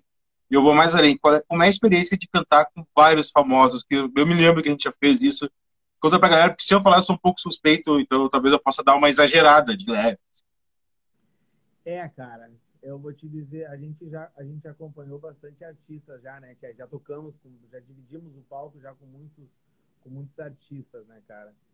E mas eu vou te dizer que assim, ó, vamos falar primeiro do Tiaguinho. Cara, o Tiaguinho foi, foi um- uma emoção ah, que não tem explicação, cara. Não tem explicação, Diego. Tipo assim, ó, uh, um cara que tu que tu admira pra caramba, um cara que tu, tu tem uma, uma conexão. Eu tenho uma conexão, uma conexão muito bacana com a música que ele faz, entendeu?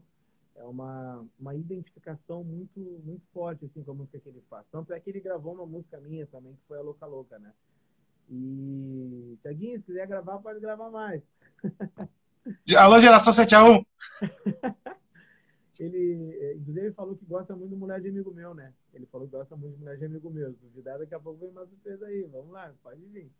Mas assim, cara, é, foi. Até esses dias eu tava conversando com um amigo meu, ele pegou e perguntou para mim assim, cara, como é que foi essa questão aí, cara? Eu, bah, cara, quando eu subi no palco, tá, eu, eu, eu, eu, eu, eu me. Eu pareço uma outra pessoa, entendeu? E naquele momento que eu tô ali no palco, eu tô fazendo o que eu gosto de fazer, o que eu sei fazer. Só que no momento que eu desci do palco, cara, eu desandei a chorar, sabe? Porque porque parece que a ficha começa a cair devagar, depois que tu desce do palco ali, a ficha começa a cair. Cara, eu tava cantando com o Tiaguinho, o cara tava cantando as minhas músicas, porque ele gosta das minhas músicas, sabe? Então aquilo começa, aquela ficha começa a vir assim, e, pô, um cara que eu admiro, um cara que eu escuto todos os dias, um cara que faz parte da minha vida, a música dele faz parte da minha vida todos os dias, sabe? Então, tu, tu, isso é realmente é emocionante, realmente é muito emocionante. E eu tenho um carinho muito grande pelo Tiaguinho, já, já cantamos com Gustavo Lins também, né? Que fez parte do nosso DVD também, que é pô, um baita do compositor, um baita do cantor também. Então, cara, pô, o dia que o Péricles também, que a gente tocou no, no Exalta, que pô, o Péricles me deu um abraço ali, pô, cara, é, é, é uma história uh, que, que, Deve ser uma sensação única o abraço do Péricles mesmo, né? Cara, não tem explicação. Não tem explicação. Porque a, a sensação que tu tem é que tu tá sendo abraçado por, por um pai, sabe? Porque, porque a, a, o Exalta Samba, desde a época, até antes do Thiago entrar no, no Exalta, o Exalta já fazia parte da minha vida, sabe? Uh, e era com Péricles, com Krigor, por exemplo. Então, a, a, minha família escutou muito Exalta Samba, demais. Assim como escutou Só para Contrariar, Catinguelê, Soueto, uh, Cara Metade, essa galera toda aí, Caruso Moreira. Alexandre Pires. É, Alexandre, pô, tá louco, cara, não tem explicação. Até o, o, o Tiazinha, que é muito amigo também do, do Alexandre Pires, cara, é, é muito bacana, cara, essa questão do artista quando ele chama um outro artista que não é não é tão reconhecido ao ponto deles, né? Mas de certa forma eles também mostram, dão a oportunidade de poder mostrar o seu trabalho. Cara, isso é bacana demais. Alô, tiazinha, aquele abraço, meu parceiro. Tamo junto. Deu. Pergunta do Alan, nosso tantanzista do Geração 7 a 1. Como é que vocês fizeram para se livrar de mim? se livrar, tá louco, meu. Thierry, Thierry tá no coração, tá no nosso coração. Eu, eu lembro que a, a, gente, a gente tinha os pega, né? A gente pegava de vez em quando, né? Mas, meu, sabe o que era engraçado? Que a gente tinha os nossos pega, mas a gente nunca, nunca se faltou com respeito. Não, e a gente sempre se pegava, porque a gente sempre queria, a gente sempre procurava pra frente. A gente não se pegava pra defender o lado. Mas sabe que eu, não, eu, não pegava, eu não brigava contigo pra defender meu lado, e tu não brigava comigo para defender o teu lado. Tu queria brigar pra gente fazer a mesma coisa, assim. Exatamente, porque assim, ó, meu, eu acho que assim, ó, naquela época do Pura, na questão de, de, de, entendimento musical, vamos dizer assim, quem tinha mais ali era eu e tu. Essa questão mais do, do, do entendimento musical, da, da, dessa, da questão musical mesmo, assim, né? Que mais focado para isso era eu e tu. Tu tinha 100% do conhecimento, né? Tu ainda me passava porque tu tinha, tu tinha muito mais conhecimento do que eu em relação à música. Né? Tô aprendendo pra caralho ainda. Vai, imagina então como é que tu não tá. Tô sempre aprendendo. Isso eu achei isso eu sempre achei muito legal e eu sempre te admirei muito porque tu sempre tu, tu, sempre tu sempre estudou, cara. Isso aí eu acho que é essencial no músico, né? Então eu acho que a gente tinha, eu e tu, a gente tinha às vezes alguns conflitos assim de, de, de decisões, de opiniões, coisa e tal, mas por essa questão mesmo, né, cara? Porque cada um tem uma, uma visão assim de, de de uh, visão musical, uma visão de uma direção de como deve ser feito, mas tudo muito saudável. Nunca, nunca foi nada assim faltando é. Sempre quando chegava no limite do sair do saudável, a gente parava. É, e, e, e, tinha, e tinha outra questão também, meu, que é muito importante, que é a questão de idade, né? Meu? Nós, tipo, tu é mais velho que eu, mas a gente era dois piá. Dois, literalmente dois piá de merda. Com certeza. Na verdade, assim, ó, meu, essa idade, hoje, né? Hoje eu tô com 34, não sei quantos anos tu tá, Thierry. Eu tô com 31. Aí, pô. Hoje eu tô com 34. Tipo, uh, naquela época, meu Deus do céu, a gente achava que a gente. É, é a idade que tu acha que tu, tu tá por dentro de tudo, né? É a idade que tu é. acha que tu conhece tudo. né? Só que aí sim, quando tu sim. vê, quando, aí quando tu vê, tu vê que, cara, eu não conheço nada, cara. Hoje eu paro para pensar assim, quantos erros eu cometi na, com, com, o próprio Pura naquela época, tá ligado? Eu paro para pensar, bah, quanto eu cometi com a gurizada, que tipo, hoje, uh, muitas vezes eu reclamei que, ai, porque os guris não são meus amigos, porque os guris não isso ou aquilo, ou tarará. Só que, pô, cara, eu errei também, tá entendendo? Eu errei e errei bastante. Então, então a, a, a gente, hoje a gente consegue parar para pensar e enxergar muita coisa, né, cara? E, e mas, mas, assim, meu, eu tenho quase, eu tenho quase certeza que, se, digamos assim, se o Pura voltar com, mesmo, com as mesmas pessoas do, do, daquele formato hoje, vai ser uma maravilha de trabalhar. É o projeto vai, vai dar liso. Porque assim, a gente, a gente já chegou numa, numa certa experiência que a gente sabe que muitas vezes não precisa, ninguém, nenhum dos lados precisa brigar para chegar onde querem chegar. Simplesmente basta cada um abrir mão de alguma coisinha e deu, tá resolvido. Tipo, talvez reuniões de duas, três horas seria resolvido em conversa de dois minutos. Tipo, negociação, meu, pode, pode fazer sim. E, e o por assim, ô, Thierry, uh, ah, tem uma coisa que a gente estava falando naquele, naquele sobre, sobre carreira e tal. Hoje em dia, eu vejo que o pessoal do sertanejo, eles trabalham o artista o trabalhar o artista não é só o cuidar da voz, o estudar um musical, a musicalidade. Não é só isso, cara. É, é te preparar aqui, cara. É te preparar a mente. Porque acontece, uh, o, o, que eu vejo no pagode muito é o quê? Uh, quando quando a, a, pessoa vira um artista do meio do pagode, é muito, é muito por causa do sonho. Né? É muito por causa do sonho. Então, só que esse sonho, cara, em determinado ponto, vira um, um, negócio tão forte que alimenta um monte de família. Né? Então, Exatamente. o Pura foi isso. O Pura foi isso, entendeu? A gente, quando a gente iniciou, quando a gente iniciou o trabalho do Pura, a gente não sabia o que, que era o peso de um produtor musical, o que, que era o peso. A gente não isso. sabia o que, que era. A gente não sabia. Para nós era tudo a mesma coisa, é tudo igual e, e que se dane, entendeu? né? Sim, meu. É, tipo assim, largaram o peso de, um, de, uma, de um ônibus na nossa, nas nossas costas, todo mundo com 19, 20 anos, sem, é. tipo, aprendendo com a vida. Cara, a gente conseguiu, cara, tipo, a gente fazendo 35, 36 shows no mês, é, a gente conseguiu fazer coisa pra caralho, meu. a história do Paracadência é, é, bonita pra caralho. É e tudo isso, meu, com todo mundo com menos de 23 anos. É. é menos de 23 anos, meu, largaram o caminhão nas nossas costas, viajando pra caralho, tipo, praticamente vivendo dentro do ônibus, vivendo de de, de estrada. É. Cara, a gente fez uma, fez uma coisa muito massa. Obviamente que depois uh, a vida mudou o caminho, meu caminho foi outro, e não tem problema nenhum, a amizade que segue. Mas assim, a questão toda é que a, a gente não tinha maturidade suficiente na época para tudo aquilo que a gente estava passando. É, é, isso, é isso. Eu acho que é isso. Na realidade, a gente precisava de, um, de, de, alguém que, que. A gente tinha a Nova Era, que era uma produtora sensacional e que nos deu muito espaço, no, no, nos colocou ah, pô, a gente fazia, a gente abriu os shows nacionais, o Paulinho nos colocava para abrir os shows nacionais das, das, bandas que vinham aqui, entendeu? Então a gente ganhou uma visibilidade muito forte. Só que o Paulinho era uma mãe, ao mesmo tempo que ele era um pai, ele era uma mãe, né? É. então, é. tipo, a, a, gente precisava, em algum certo momento, a gente precisava a, da, da, daquele, daquela pessoa que fizesse assim, ó, cara, é o seguinte, é assim que funciona. Eu quero que o fulano, o fulano tem que fazer isso, o fulano faz aquilo, o outro tem que entender que é isso, porque quando parte, por exemplo, partia de mim para tentar uh, explicar alguma coisa, não tem muito aquela moral porque está partindo do cara, entendeu? Ou tipo, é. tu foi dar uma ideia um dia, coisa e tal, acabava não tendo muito aquela moral porque a gente é tudo amigo, a gente é tudo guri, a gente era tudo guri e a gente não entendia porcaria nenhuma e achava que entendia tudo, né? Então, na, na verdade, é o seguinte, a gente não tinha noção da responsabilidade que a gente tinha na época, porque a gente era muito novo. Exatamente, cara, exatamente, exatamente. Nossa. E, Ô, meu! Assim, tiveram pessoas que foram muito importantes nisso aí. A tua mãe, por exemplo, teu pai foram pessoas muito importantes na. na Sim. Né, cara? a tia Vânia, tio Saulo, pessoas muito importantes, pai do Segu também, o Beto, pessoas que foram essenciais assim nesse, nesse, nosso, nesse nosso trabalho. O campeão, Fernando, durante muito tempo também foi uma pessoa muito importante no Pura ali também. Né? Sim, na verdade, equipe não nos faltou, faltou a gente mesmo. Eu acredito que faltou a gente mesmo. Eu acho. A gente que talvez. Eu acho. Acho que foi. É que é muito novo, meu. Na real, não tem como a gente se culpar, porque a gente tinha. Cara, a gente quase a metade da idade que a gente tem agora, praticamente, tá ligado? É muito novo. Com certeza, cara. Com certeza. Com certeza.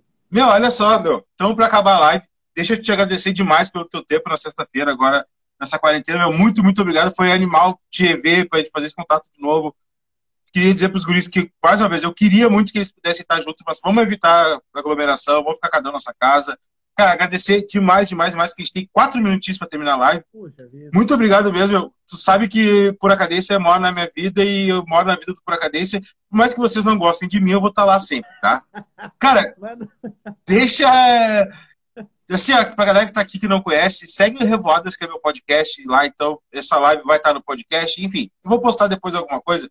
Cara, mais uma vez, muito, muito, muito obrigado. Deixa teu recado final antes de tocar a saideira louca louca. meu recado final. cara, o meu recado final é o seguinte, cara. Eu quero mandar um abraço a todas essas pessoas que são muito importantes para o Pura. Eu quero te agradecer pela entrevista também, por ter me, ter me convidado, convidado o Pura Cadência para fazer parte, porque é, é, é, é muito legal a gente contar a nossa história, né, cara? Então, e tu, mais do que ninguém, como tu mesmo iniciou ali falando, né, cara? Tu é a melhor pessoa para entrevistar o Pura Cadência, né, cara? Porque não tem, faz parte da história, tu conhece cada. Passamos por momentos.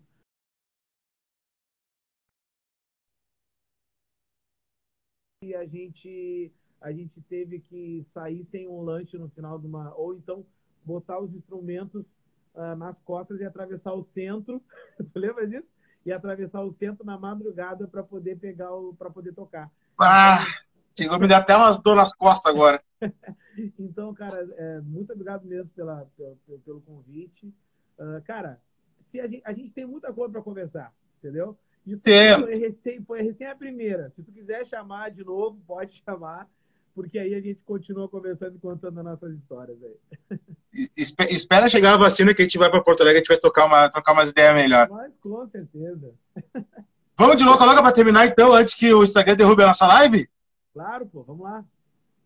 Partiu então. Deixa eu deixar um agradecimento para todo mundo que participou da live. Muito obrigado para todo mundo mesmo. Semana que vem vai ter mais. Na semana que vem a gente vai anunciar o próximo convidado. Mas segunda-feira já está no podcast, no Spotify, iTunes, Deezer, qualquer plataforma digital que você quiser, vai estar lá. Então, muito obrigado a todos, a todos que participaram. Muito obrigado ao Juninho, muito obrigado à família do Juninho que cedeu ele na sexta de noite, que é uma coisa bem complicada. Mas assim, gente, vamos terminar essa live com o sucesso maior do Pura Cadência que estourou o Brasil, louca louca. É verdade. Vamos lá, vamos lá. Vou chegar mais pertinho aqui. Alô, Tia Lana, beijão. Bora lá. Louca, louca, louca, louca, louca, louca. Que menina louca. Louco, louco, louco, louco, louco, louco. Tô ficando louco. Louca, louca, louca, louca, louca, louca. Que menina louca. Louco, louco, louco, louco, louco, louco. Tô ficando louco. Reboga tia comigo, vai descendo até o chão. Pé na cadência, meu Deus, que avião. Eu tô na área, vou me arriscar. Quem tá na chuva, vai se molhar. Din, din, din, din. Eu não tenho, não. Eu sou menino de, de pé no chão. Pela zoeira, tô pela competição. Gatinha louca, vem pra esse negão. Pro lado, dedinho na boquinha. Agora sobe, dá uma rodadinha, vai. Dá uma rodadinha, dá uma rodadinha. Dá uma rodadinha. Gato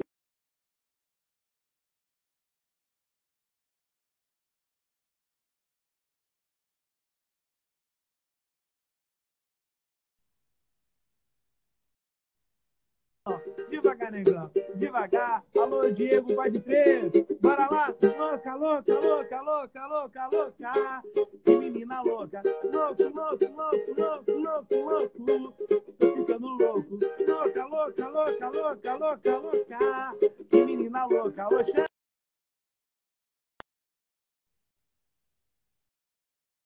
Vai descendo até o chão.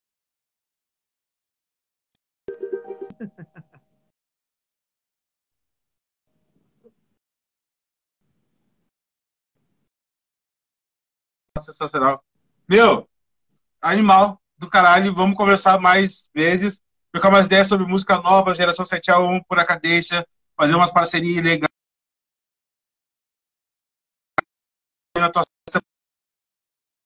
Se tudo der certo, logo mais vamos fazer uma música junto. Claro. Beleza, meu irmão? Beleza, meu comandante. Tamo junto, cara. Brigadão mesmo.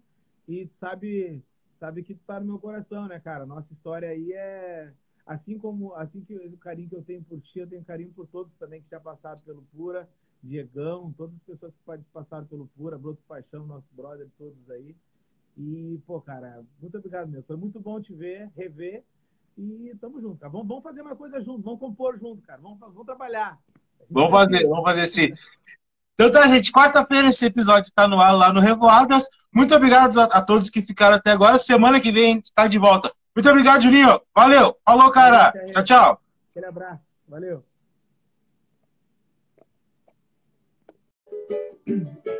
Moça, não me interprete mal, não. Te dou essa canção que fiz na intenção de te demonstrar o valor do brilho desse olhar. Oh, desse olhar. Oh, desse olhar. É impressionante como, como vem na minha cabeça os arranjos, teclados, meu, tudo, tudo, tudo. É, eu organizei. Orga... da corda aqui, né? Pelo amor de Deus. meu, chegou aqui no meu tablet as perguntas. Vamos lá, meu. A primeira. Ah, meu tablet, meu, meu super moderno tablet, olha. A gente tá atualizado pra caramba. É, eu, te mandar um abraço pros outros. É, eu queria mandar um abraço pros, outros, pros nossos patrocinadores, mas como a gente não tem patrocinador, não vou mandar abraço. Boa. Ô, meu, olha só, a pergunta do Juan do Geração 7x1, que depois eu vou te mandar a música pra tu ouvir, pra tu curtir. Legal. Cara, como o Rio Grande do Sul recebe o samba em relação às casas noturnas? Como as casas noturnas recebem o samba no Rio Grande do Sul? O samba, não o pagode, o samba. É, samba e pagode, os dois. Os dois. É que, que quando fala samba, se refere a pagode também. Porque tem, porque tem uma, uma diferença aqui, pelo menos no Rio Grande do Sul, tem essa diferença né, de pagode e samba. lê esse, lê esse samba, lê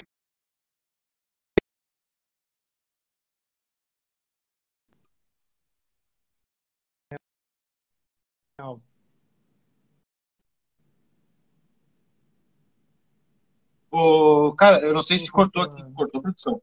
Poderia repetir, tu poderia repetir a resposta que deu um cortezinho para mim? Tá, repete a pergunta que cortou.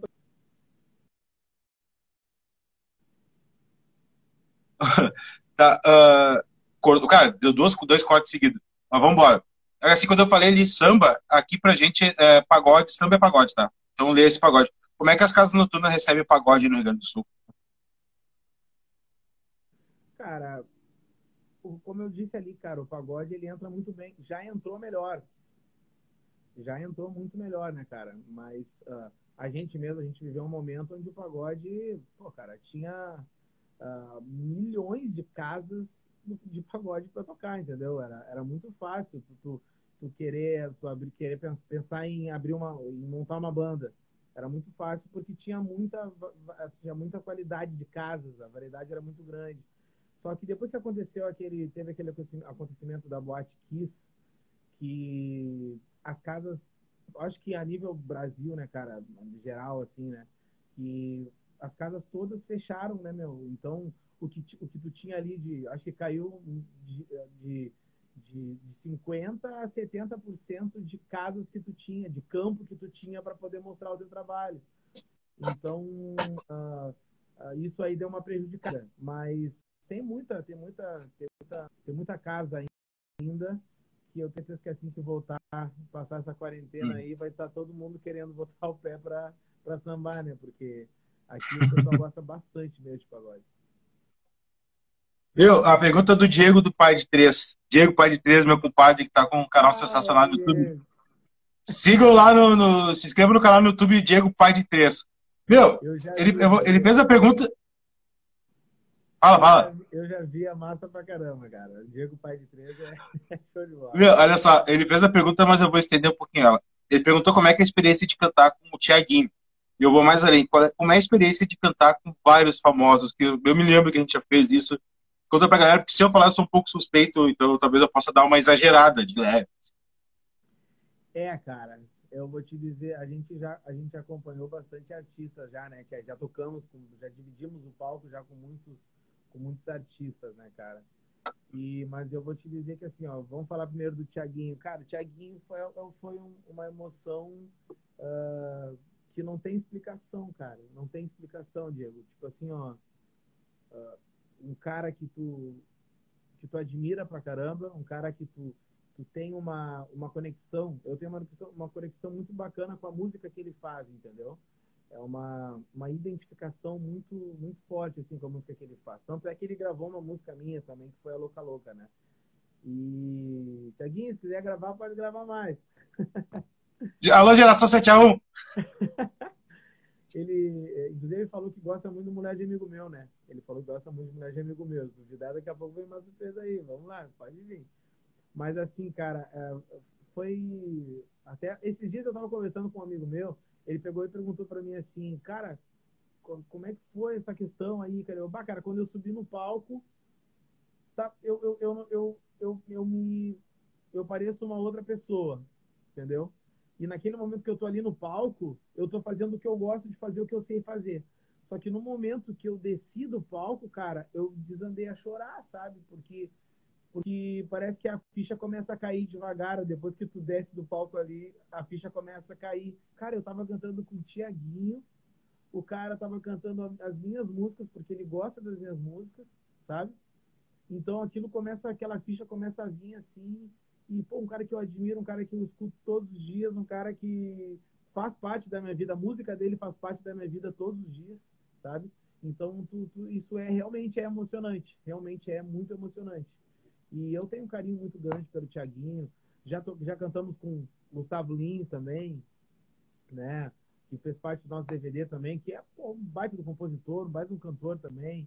Então, cara, pô, o, o Diego Péricles também, que a gente tocou no, no Exalta, que pô, o Péricles me deu um abraço ali. Pô, cara, é, é, é uma história uh, que, que, Deve ser uma sensação única o abraço do Péricles mesmo, né? Cara, não tem explicação. Não tem explicação porque a, a, sensação que tu tem é que tu está sendo abraçado por, um pai, sabe? Porque, porque a, a, o Exalta Samba, desde a época, até antes do Thiago entrar no, no Exalta, o Exalta já fazia parte da minha vida, sabe?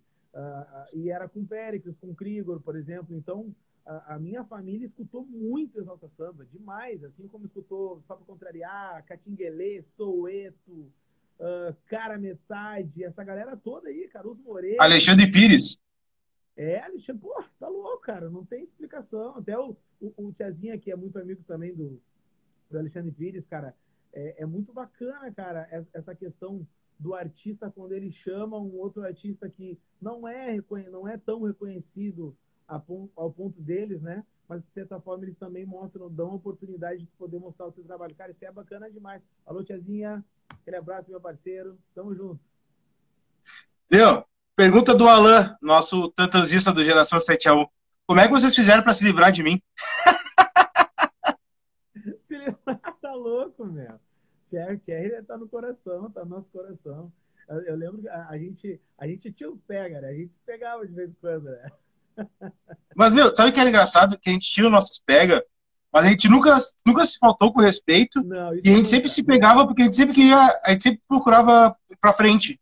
A gente não se pegava pra defender o lado. Mas sabe que eu, não, eu, não pegava, eu não brigava contigo pra defender meu lado, e tu não brigava comigo pra defender o teu lado. Tu queria brigar pra gente fazer a mesma coisa, assim. Exatamente, porque assim, ó, meu, eu acho que assim, ó, daquela época do Pura, na questão de, de, de entendimento musical, vamos dizer assim, quem tinha mais ali era eu e tu essa questão mais do, do, do entendimento musical, da, da, dessa, da questão musical mesmo, assim, né? Que mais focado para isso era eu e tu.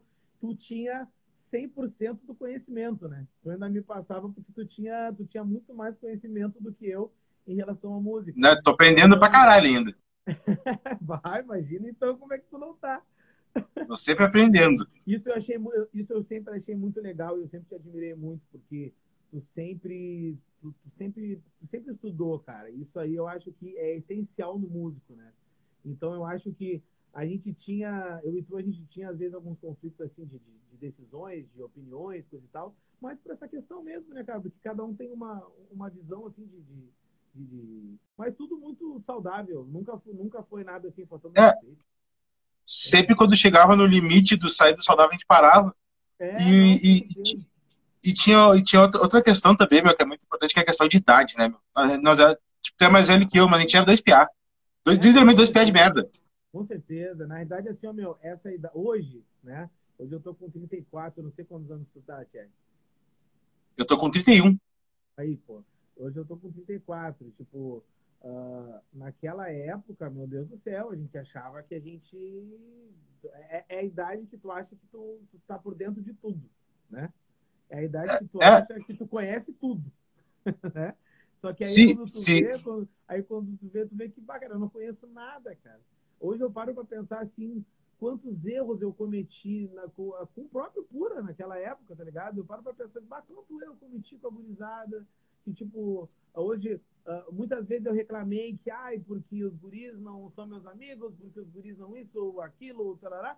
Só que, pô, cara, eu errei também, tá entendendo? Eu errei e errei bastante. Então, então a, a, a gente, hoje a gente consegue parar para pensar e enxergar muita coisa, né, cara? E, e mas, mas, assim, meu, eu tenho quase, eu tenho quase certeza que, digamos assim, se o Pura voltar com, mesmo, com as mesmas pessoas do, do, daquele formato hoje, vai ser uma maravilha de trabalhar. É o projeto vai, vai dar liso. Porque sim, a gente, a gente já chegou numa, numa, certa experiência que a gente sabe que muitas vezes não precisa, ninguém, nenhum dos lados precisa brigar para chegar onde querem chegar. Simplesmente basta cada um abrir mão de alguma coisinha e deu tá resolvido. Tipo, talvez reuniões de duas, três horas seria resolvido em conversa de dois minutos.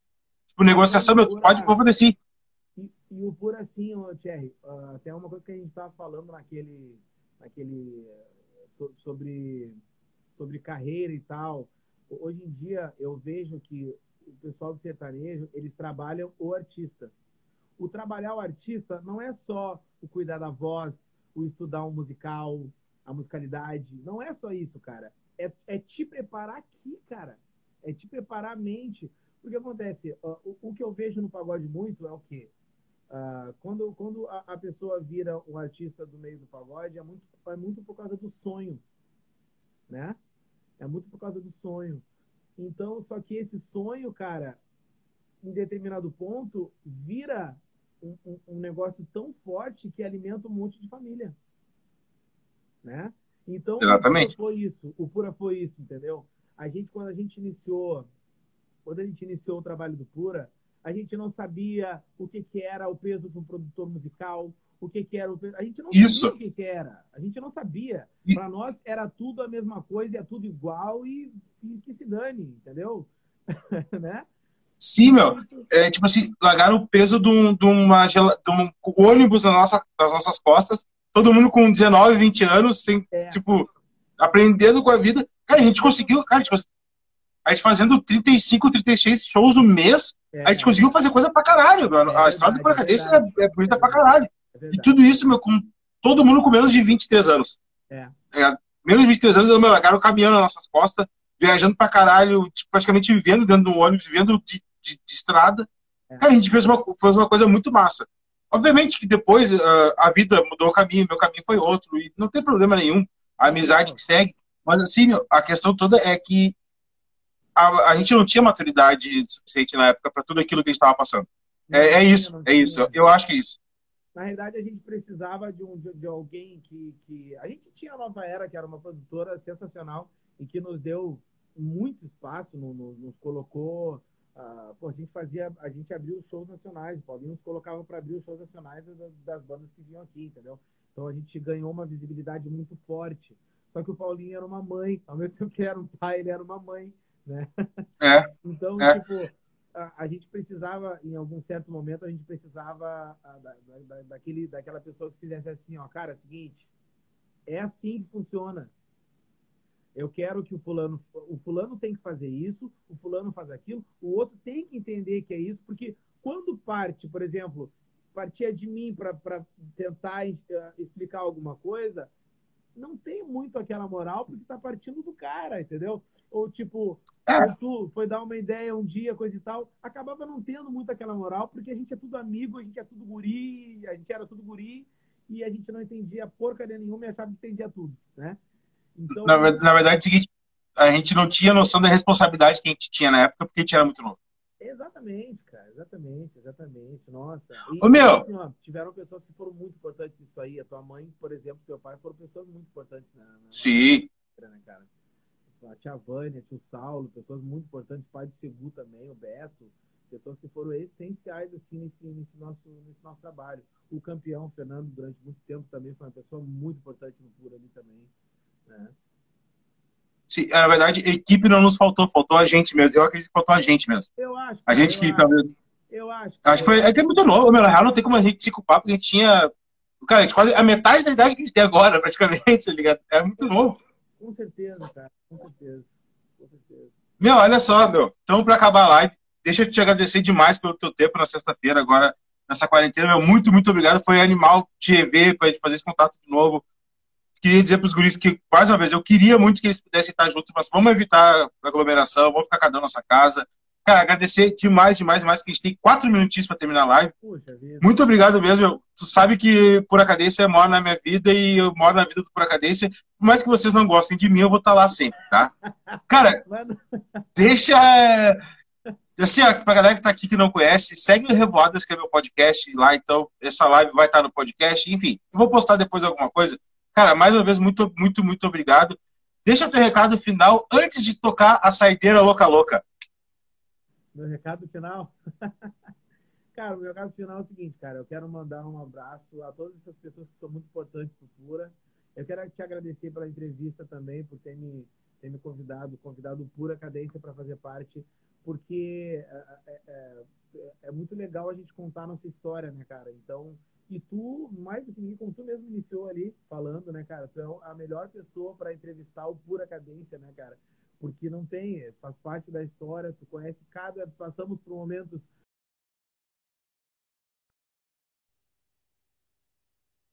e a gente a gente teve que sair sem um lanche no final de uma ou então botar os instrumentos uh, nas costas e atravessar o centro. tu lembra disso? e atravessar o centro na madrugada para poder pegar o para poder tocar. Ah, chegou a me dar até umas dor nas costas agora. então, cara, é, muito obrigado mesmo pela, pelo, pelo convite. Uh, cara, se a, gente, a gente tem muita coisa para conversar, entendeu? Isso foi recém, foi recém a primeira. Se tu quiser chamar de novo, pode chamar porque aí a gente continua conversando e contando as nossas histórias aí. Espera chegar a vacina que a gente vai para Porto Alegre, a gente vai tocar, uma, trocar umas ideias melhor. Mas com certeza.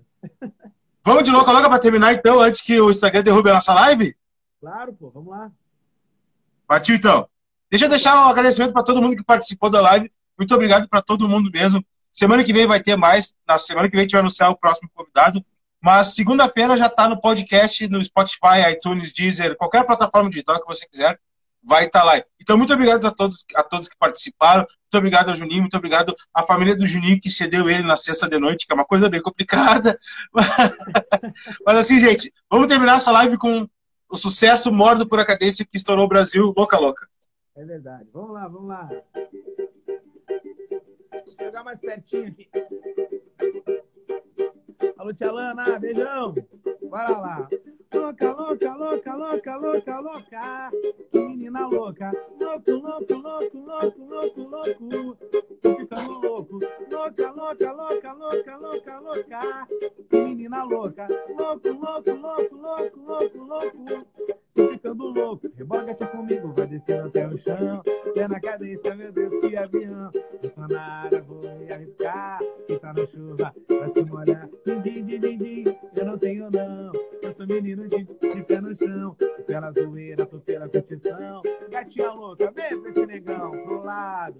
Dedinho na boquinha, agora só. Dá uma rodadinha, vai. Dá uma rodadinha, dá uma rodadinha. Dá uma rodadinha. Gatinha.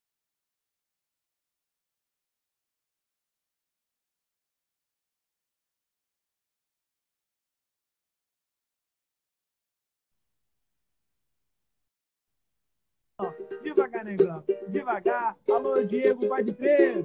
Bora lá. Louca, louca, louca, louca, louca, louca. Que menina louca. Louco, louco, louco, louco, louco, louco.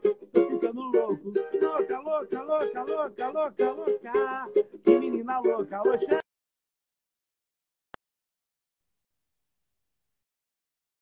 Vai descendo até o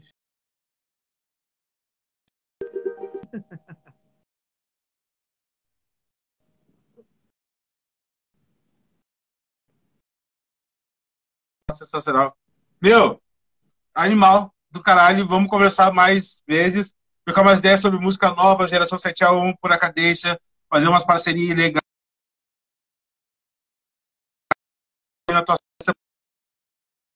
Se tudo der certo, logo mais vamos fazer uma música junto.